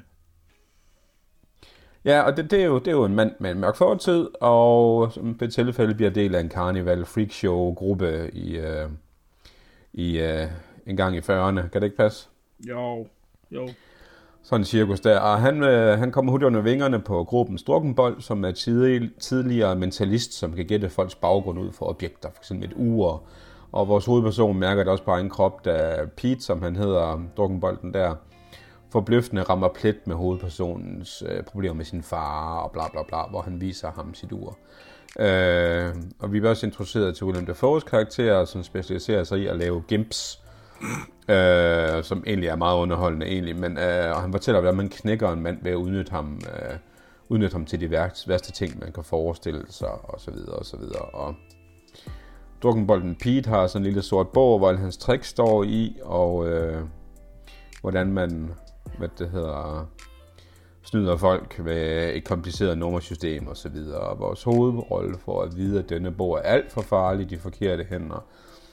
Øh, og så mens alt det her sker, så er vores hovedperson åbenbart blevet forelsket i en kvinde i gruppen, øh, som han rejser ind til byen med og tjener en masse penge på at være mentalist. Og så bliver han rodet ud en masse problemer på grund af sin griskhed for penge. Øh, Det er en af de flotteste film, jeg har set. Øh, vanvittig, vanvittig, vanvittig flot. Teknisk flot. Kameraarbejdet er lækkert, og skuespillet er også godt. Og... men historien er simpelthen så forudsigelig. Altså, det er, yeah. det er det der, som du også nævnte, da du snakkede om den kun. Inden for de første yeah. tyve minutter, halve time, så ved du, hvad der sker. Og så skal du alligevel sidde i to timer og vente på, at, at den bliver færdig. Altså... ja. Så kan det altså være nok så pænt og malet med pastelfarver og, og, eller, eller hvad det hedder, gotiske farver, som han er så god til. Men jeg synes simpelthen, at han pisser os op og ned i ryggen ved at holde os i hånden hele vejen. Der er ingen spænding og mystik, og det er det, jeg kom til at forvente af Del Toro. Som, som jeg fandt ud af her, han mansplainer simpelthen filmen for os. Og det er simpelthen så provokerende. Ja, jamen jeg er helt enig. Du... ja. Jeg, jeg kan ikke sige det bedre selv. Det, altså, det, det er det, en halv times uh. kortfilm, som bliver strukken i to og en halv time. Ja, og det... ja, og puha. Ja, det, jeg synes bare, at det er sådan en instruktør, der burde man simpelthen forvente meget, meget højere niveau. Altså. Men det er som om, ja. han bare blev lullet ind i den der amerikanske drøm med, at han bare skal lave de her visuelle flotte film, som han synes er fede. Og så må historien være lige meget. Altså... det er ham, der har givet os Kronos og Devil's Backbone, og ja, altså, det, han kan jo godt ja. lave grandiøse, fede film, og få ingen penge, og så lige pludselig får alle pengene i hele verden, og så går der en historie, der er bare fløjtende, altså. Mm. Det er jo, altså, ja, alt, hvad det bliver introduceret af den film, bliver brugt i den film en halv time senere. Altså, det, der er jo ikke noget, du bliver introduceret for i filmen, som ikke kommer i spil. Nej, nej. Altså det kan man jo så sige er fint struktureret, delt op, og ja, det er det er jo nærmest en perfekt film på den måde, for der ikke er noget fedt på den. Jo, det er der. Cirka to timer. Ja. Men altså, det, det er utroligt, at den får så mange priser, og ja, ja, ja. det er jo, altså, og, og ja, bare fordi de gerne vil gogge den der tykke spanjolers diller der, altså det er jo helt vildt. Altså. Oh, ja. Ja, vi er helt enige, helt enige. Agreed. Han er sådan en, jeg begynder at tvivle mere på, altså i forhold til, til hans film også. Det er sådan ja, noget, øh. og det var et drømmeprojekt, han har prøvet at få ja. op at stå i årevis. Altså, præcis. Det synes jeg faktisk er det mest chokerende. Altså, at det er noget, der lige kommer ind fra højre af, og oh, jeg skulle egentlig i gang med noget andet, men måske kan jeg med lidt goodwill lave den her nu. Nej, det er noget, ja. han har kæmpet for i årevis. Shit, mand. Altså, jeg synes jo, jeg synes jo Hellboy-filmene var underholdende, og jeg synes, at de er langt mere seværdige end, end den her, altså. Ja, ja, ja, bestemt. Bestemt. Men ja, men det er også godt. En af dem, der har brugt øh, tredive milliarder på at, at lave ja. noget, som er ligegyldigt, ikke? Jo, jo, på ingenting. Ja. Ja. Jamen, det er jeg faktisk glad for, at du siger, fordi at jeg var jo lidt frem i skoen, og I var lidt skeptiske. Nu har du så set, det lyder ikke som om Fluen har været der endnu. Men det ja. glæder mig, at du så vil give mig ret. Jamen for fanden, altså jeg sad og så den sammen med, med K K, ikke? Så, og ja. det var sådan en time inden, så sagde hun, den er godt nok lang, den her film. Ja, ja, er langt, det har du fandme ret i. ja. Åh, oh, ja. Ja. Godt. Ja, det, ja, det, det, de skuespillere, ja, ja, jeg dropper det. De skuespillere med, de burde bare kunne gøre det bedre, men uh, ja. Ja, ja, helt sikkert. Hvis man ikke har noget uh, ordentligt manus at gå ud fra, og, og instruktøren bare sidder og, ja, så er det svært. og, og filer på den over hjørnet, så uh, ja. Ja. Bestemt. Alright. Godt. Så kom vi sgu igennem. Vi kom igennem. De bedste og de dårligste. Næste punkt skal jeg ikke dvæle for lang tid ved. Det er også en trist omgang. Det er nemlig dem, som vi mistede i tyve enogtyve. Jeg nævner lige navnene, og så ganske kort lige, hvad, hvad de sådan er kendt for. Og jeg har valgt dem, som jeg synes er interessante. Så der er måske nogen der, som, som man mener, jeg ikke har nævner, så uh, too bad about that. Jeg tager dem i uh, rækkefølge, så vi slutter af med Øh, december, men vi starter i januar. Vi var ganske kort ind i det nye år, da Tanya Roberts i en alder af femogtres døde øh, alt for tidligt. Hun er mest kendt for øh, Tourist Trap. Horrorfans kender hende derfra. A View to a Kill som Bond Girl, og så var hun med i halvfemsernes Show. Marion Ramsey, som spillede Hooks i Police Academy, hende der med den lille bitte stemme. Instruktør Michael Apted, som lavede uh, Mord i Gorky Park og en James Bond-film, The World Is Not Enough. Så kommer der en her, der, det er simpelthen sindssygt. Ikke? Altså, hvis du spurgte mig, så ville jeg have sagt, at han er da død for tyve år siden. Hal Holbrook i en alder af femoghalvfems. Hans sidste rolle var i sytten, hvor han var med på øh, eller med et afsnit Hawaii fem nul. Det er jo helt vildt. Vi har tidligere dækket ham i Rituals, som er en fantastisk uh, Deliverance-agtig film, og fik stor ros for en uh, Sean Penn-film, der hed Into the Wild, og han har også været med i en Lincoln T V-produktion tilbage i halvfjerdserne, han vandt en masse priser for. Men uh, godt gået på femoghalvfems, men for uh, fireoghalvfems, Cloris Leachman fra Young Frankenstein, Frau Blucher. Oh. Øh, elskede, ja, han er lige nøjagtig. Cloris Leachman, fantastisk øh, komisk øh, kvindelig skuespiller, fireoghalvfems år, det er også flot klart der. Så kommer der en her, som jeg ved at øh, Fluen er ked af at høre, hvis han ikke allerede har haft sørgebind på, så kan han da gøre det nu. Dustin Diamond dør som fireogfyrre-årig, han spillede Stretch i Saved by the Bell. What? Kan du ikke Screech? Saved jo, by the Bell? Det er jeg sgu da ikke ked af. Nej, der var sgu da ikke gas dit fuck. Ja, det var da frygteligt. Han kom aldrig videre en stretch-rolle. Nej, men det var faktisk lidt sørgeligt, fordi at han fik konstateret kræft, og tre uger efter var han død. Ja. Det var stage fire, så der var ikke noget der. Her en fantastisk stor skuespiller, som blev ved til det aller, aller sidste med store, store, store roller, som han var væk i nogle år igennem øh, firserne. Og til det i halvfemserne. Christopher Plummer dør som enoghalvfems-årig, efterlader nogle fantastiske film. En af mine favoritter, Sound of Music, The Insider af Michael Mann, som han fik stor ros for, og egentlig var den film, der fik ham sådan lidt tilbage. Og så vandt han en Oscar for den her replacement-rolle for Kevin Spacey i All the Money in the World. Fantastisk, han kom tilbage for den. Og så vil jeg anbefale en mere, han lavede for en seks syv år siden, der hedder Remember, som er helt fantastisk af Atame Goyan. Øh, mm. Der er han simpelthen helt suveræn i. Fantastisk. Ja, den er god. Ja, den er god. Ja, den er super god. George Segal, som øh, var bedstefaren i The Goldbergs, hvor han simpelthen var super god. Ja. The Goldbergs er ramt af, af mange problemer for tiden, og nu har de så også mistet ham, men de fortsætter åbenbart stadigvæk.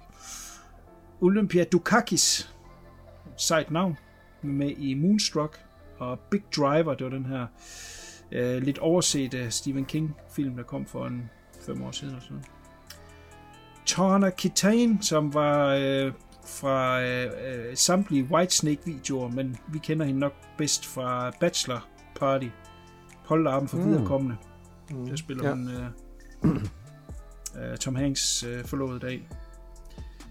Her kommer en, som blæser en sko af. Jeg ved ikke, om I kan huske ham, men jeg synes bare, det var for sindssygt. Norman Lloyd spiller med i Dead Poets Society. Han døde i tyve enogtyve som et hundrede og seks-årig. Ja. Og hans sidste film var Trainwreck med Amy Schumer i femten. Ja. Der har han været nioghalvfems. Wow. Uh, Charles Grodin. Midnight Run, hvor han er så pissegod og er et fantastisk øh, makkerpar med Robert De Niro. Nok mest kendt for alle Beethoven-filmene. En god psykopat i Catch toogtyve var han også, men øh, ja, Charles Grodin. Kevin Clark, det navn siger nok ikke nogen noget, men han døde som toogtredive-årig, blev kørt ned på cykel. Han var trommeslageren, den unge trommeslager fra School of Rock. En mm, trist yeah. historie. Han var vist ret dygtig på trommer i virkeligheden også.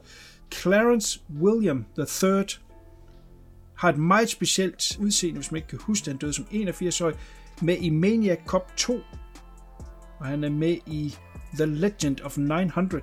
Jeg ved ikke, om det siger noget, og så er han med i Reindeer Games også. Det er ikke lige en, I kan huske. Hvis I så ham, så vil I kan huske om en hmm. meget speciel karakter. Nå, Richard Donner. Behøver vel ikke at sige ret meget om Richard Donner. Han havde prøvet i de sidste par år at få en dødbringende våben fem op og køre. Han har nok som enoghalvfems-årig haft lidt på fornemmelse. Det kunne godt være, at han ikke nåede at være med til den. Og fik øh, Mel Gibson. Mel Gibson til at love, at hvis han døde, så ville han lave den. Og Mel Gibson har jo så været ud og officielt sige, jeg laver dødbringende våben fem. Så The Legacy goes on. Richard Donner, et fantastisk behageligt menneske, hvis man har hørt commentary, hvis man har set bag kameraet, øh, har lavet nogle fantastiske film, foruden selvfølgelig øh, Dødbringende Våben-serien, han har instrueret dem alle sammen, øh, Superman, den originale Superman, øh, The Omen, der er simpelthen så mange Goonies, ja, et, et kæmpe øh, koryfæ inden for øh, Hollywood-film. Øh, yes. Så har vi Norm MacDonald. Kom som et chok. Han var åbenbart meget syg. Han holdt hemmelig for alle. Uh, stor komiker. Jeg elskede den måde, han uh, kunne deliver uh, uh, ekstremt tør humor. Super sjov. Uh, havde et podcast, som jeg lyttede på uh, længe. Uh, mest kendt for Dirty Work, som han spiller hovedrollen i. Uh, instrueret af Bob Saget, som desværre også lige er død. Så de falder lidt som fluer, og Gilbert Gottfried, som døde for halvanden uge siden, altså de, de falder lidt som fluer, og de er alle sammen venner, den lille gruppe der. Og så slutter vi af enogtredivte december tyve enogtyve, nytårsaften, nioghalvfems år gammel, Betty White, to yeah. uger før hendes hundrede-års fødselsdag, har været med i et hundrede og seksogtyve film og tv-produktioner. Jeg nævner blot to her, nok mest kendt for The Golden Girls, men øh, for os horrorfans, øh, Lake Placid vil jeg også lige trække frem her, fordi der er hun simpelthen super god i. Vanvittig karriere, hun arbejdede til det sidste, og hun sov stille og roligt ind. Så... Sådan og altid været mega sej off uh, camera også og sådan noget. Altså, ja. ja, og så de her billeder af, at hun fik en fødselsdagskage hver år med lys i. Til sidst så stod de ved siden af med pulverslukker. Når du har nioghalvfems lys i kage, så begynder det altså at være rimelig farligt. Så, øhm, men dem mistede vi, og øhm, ja, vi mistede jo nogen hver om. Jeg synes komikerne er det gået meget ud over for tiden. Jeg blev, ja. jeg blev faktisk lidt, jeg blev faktisk lidt rørt af Gilbert Gottfried, som døde her for ti dage siden eller sådan noget der. Jeg har lyttet ja. til hans podcast, Gilbert Gottfrieds Amazing Colossal Podcast, siden to tusind og fjorten, to gange om måneden i alle de år. Øh, så lærer man en person at kende, og super sjov og hjertevarm, og han har så åbenbart også haft noget sygdom, han har holdt lidt hemmeligt i hvert fald, at det var så grelt, og så lige pludselig bare væk, og han blev par tres eller et eller andet, ikke? Det, det er sgu sørgeligt. Lad os prøve at se fremad. Nu skal vi ikke hænge for meget med næbet. Vi er fem måneder inde i året, øh, så nogle af de film, vi har set frem til i år, dem har vi allerede set, eller er på vej til at se. Øh, måske hørt rygter om, at noget var godt, eller noget var ikke så godt, som vi troede. Men er der nogle film fra nu af og året ud, som I umiddelbart vil sige, I ser frem til? Ordet er frit. Ja, yeah. uh, Robert Eggers nye The Northman ser spændende ud. Den glæder jeg mig til ja. at se. Ja, bestemt. Øh, og så selvfølgelig Argentos, med det først senere på året. Nye Giallo, Dark Glasses. Ja, Dark Glasses, øh, ja, den står også på min øh, liste. Øh, ja. Den, er, den udkommer jo, i, er, er det i Tyskland, den kommer, og så er, det, så er de bare synkroniseret den til tysk. Altså, ja. Hvad fuck sker der? Jeg kan næsten ikke vente. Jeg glæder ja. mig sindssygt meget. Umiddelbart øh, halvlejsresultat, når man læser anmeldelser, er, at den er på linje med øh, Nono Sono, Sleepless. Ja. Og den synes jeg var suveræn. Så jeg er helt oppe på den store klinge, at han kan komme tilbage igen og levere noget, der skulle være interessant at se. Og jeg glæder mig helt vildt. Ja, helt, helt vildt. Jamen, jeg glæder mig også til nogle af de karpeklæder jo. At, oh my god. Thor, Love and Thunder og Taika Waititi er tilbage som instruktør. Det, den kombi kan jeg godt lide, så det glæder mig til. Og Multiverse of Madness kommer lige om lidt. Det er jo Sam ja. Raimi, der instruerer den. Ja, det er rigtigt. Øh, så, så det bliver også lidt spændende at få lidt nyt krydder på, på lavkagen der. Så øh, det, det, det skal nok blive spændende. Northman synes jeg også ser spændende ud. Øh, og jamen, så var der jo noget Jordan Peele der også, som jeg jo selvfølgelig skal forbi og se jo. Øh, Ja. Som kommer, ikke? Jo. Not of Planet Earth. Øh. Ja. Jeg, jeg havde jo glædet mig til Batman, og den øh, har jeg jo fået set, og, og, og er stadigvæk rigtig glad for. Nu er den lige kommet på streaming, så den skal lige have en tur mere. Øhm. Så øh, det ved jeg ikke. Altså inden for komedier, så tror jeg da faktisk godt, at øh, den der The Lost City kunne være meget sjov med Sandra yeah. Bullock og Channing Tatum. Og Daniel ja, Radcliffe. Det, og det tror noget. Jeg faktisk også. Og, og Brad Pitt. Traileren til underholdning. Og Brad, ja, Brad Pitt også, ja. Hvad med den der, så, så. også når vi snakker om Brad Pitt, den der, hedder den Night Train, eller hvad fanden hedder den? Ja, oh, ja, ja den, den ser også ret underholdende ud. Ja. ja, det gør den faktisk ja. godt. Og så selvfølgelig også den nye Top Gun. Ja, oh, altså, ja. Den kan næsten kun fejle. Altså, at ja, de lavede det det. en toer, og den så kom ud, da de havde lavet den, det er én ting. Men at blive ved med at string den along, og så komme med en ny trailer sådan hver seks måneder. Altså, hold kæft, de har bygget den op. Altså, ja, kan den holde det? Det bliver satme spændende. Og, og så er der også uh, Nicolas Cage jo, med uh, The Unbearable Weight of a Massive Talent. Ja, ja den ser bestemt. Også ud. Den ser pisse sjov. Den er vist kommet i biffen nu, ikke? Og så er der den der Michelle Yeoh-film, uh, hvad fanden er den hedder? Ja, nemlig din nøjagtig. Den der hedder... Uh, Everything, Everywhere. Everything, Everywhere, All at Once. Den ser ja. så pisse fed ud.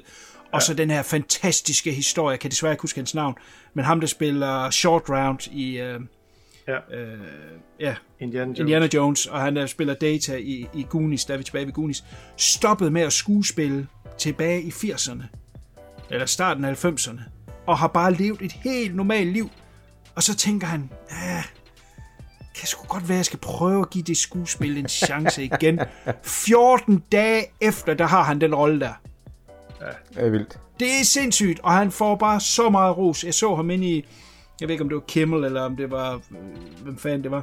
Øh, hvor han sidder der, og han, han er bare så fantastisk øh, jordnære mennesker. Han er så taknemmelig, og så kommer man den her film med, sammen med Michelle Yeoh i en hovedrolle. Kæft, den ser bare super spændende ud, mand. Ja. Ja, den glæder jeg mig til. Jeg bliver nødt til at nævne en her, den ikke blev nævnt. David Cronenberg kommer tilbage med body horror, ja, med Crimes of the Future. Hold ja. kæft. Jeg har ikke set traileren, jeg har kun set noget på enkelte stillbilleder, men det ser så fedt ud. Altså, der, var der, jo, der var der jo igen øh, rygter om, at folk øh, var forarvet og, og skred ud af ja. film, fordi den er så syret og så klam. Så det bliver spændende. Han er tilbage til ja, det de gamle body horror. Lige nøjagtigt. Han så Søndermand lave øh, Possessor, så tænkte han, ja. ja. satan! Hold min øl. Jeg skal nok vise dig, hvad man gør. Hold lige min øl. Så skal jeg lige vise dig, hvor skabet skal stå. Jeg glæder mig sindssygt meget. Ja, det bliver godt. Og Baz Luhrmann kommer også med den der Elvis-film. Det tror jeg også. Ja, den ser faktisk også uh, interessant ud. Så har vi Dune part to, som vi snakkede om. Nej, den ja, kommer det, ikke i år. Ja, er det, det først næste år? Ja, det tror jeg. Nej, det er rigtigt. Ty West med X. Den er, den er udkommet, men øh, jeg har ikke fået den set endnu, men jeg glæder mig sindssygt meget til den. Og så apropos det der med en efterfølger, som øh, har taget lang tid, ikke? Så er der noget James Cameron, der kommer en gang til december også, ikke? Der kommer Avatar to der. Oh. Ja. Ja, hvor lang tid er den været undervejs nu? Ja, det ved jeg ikke.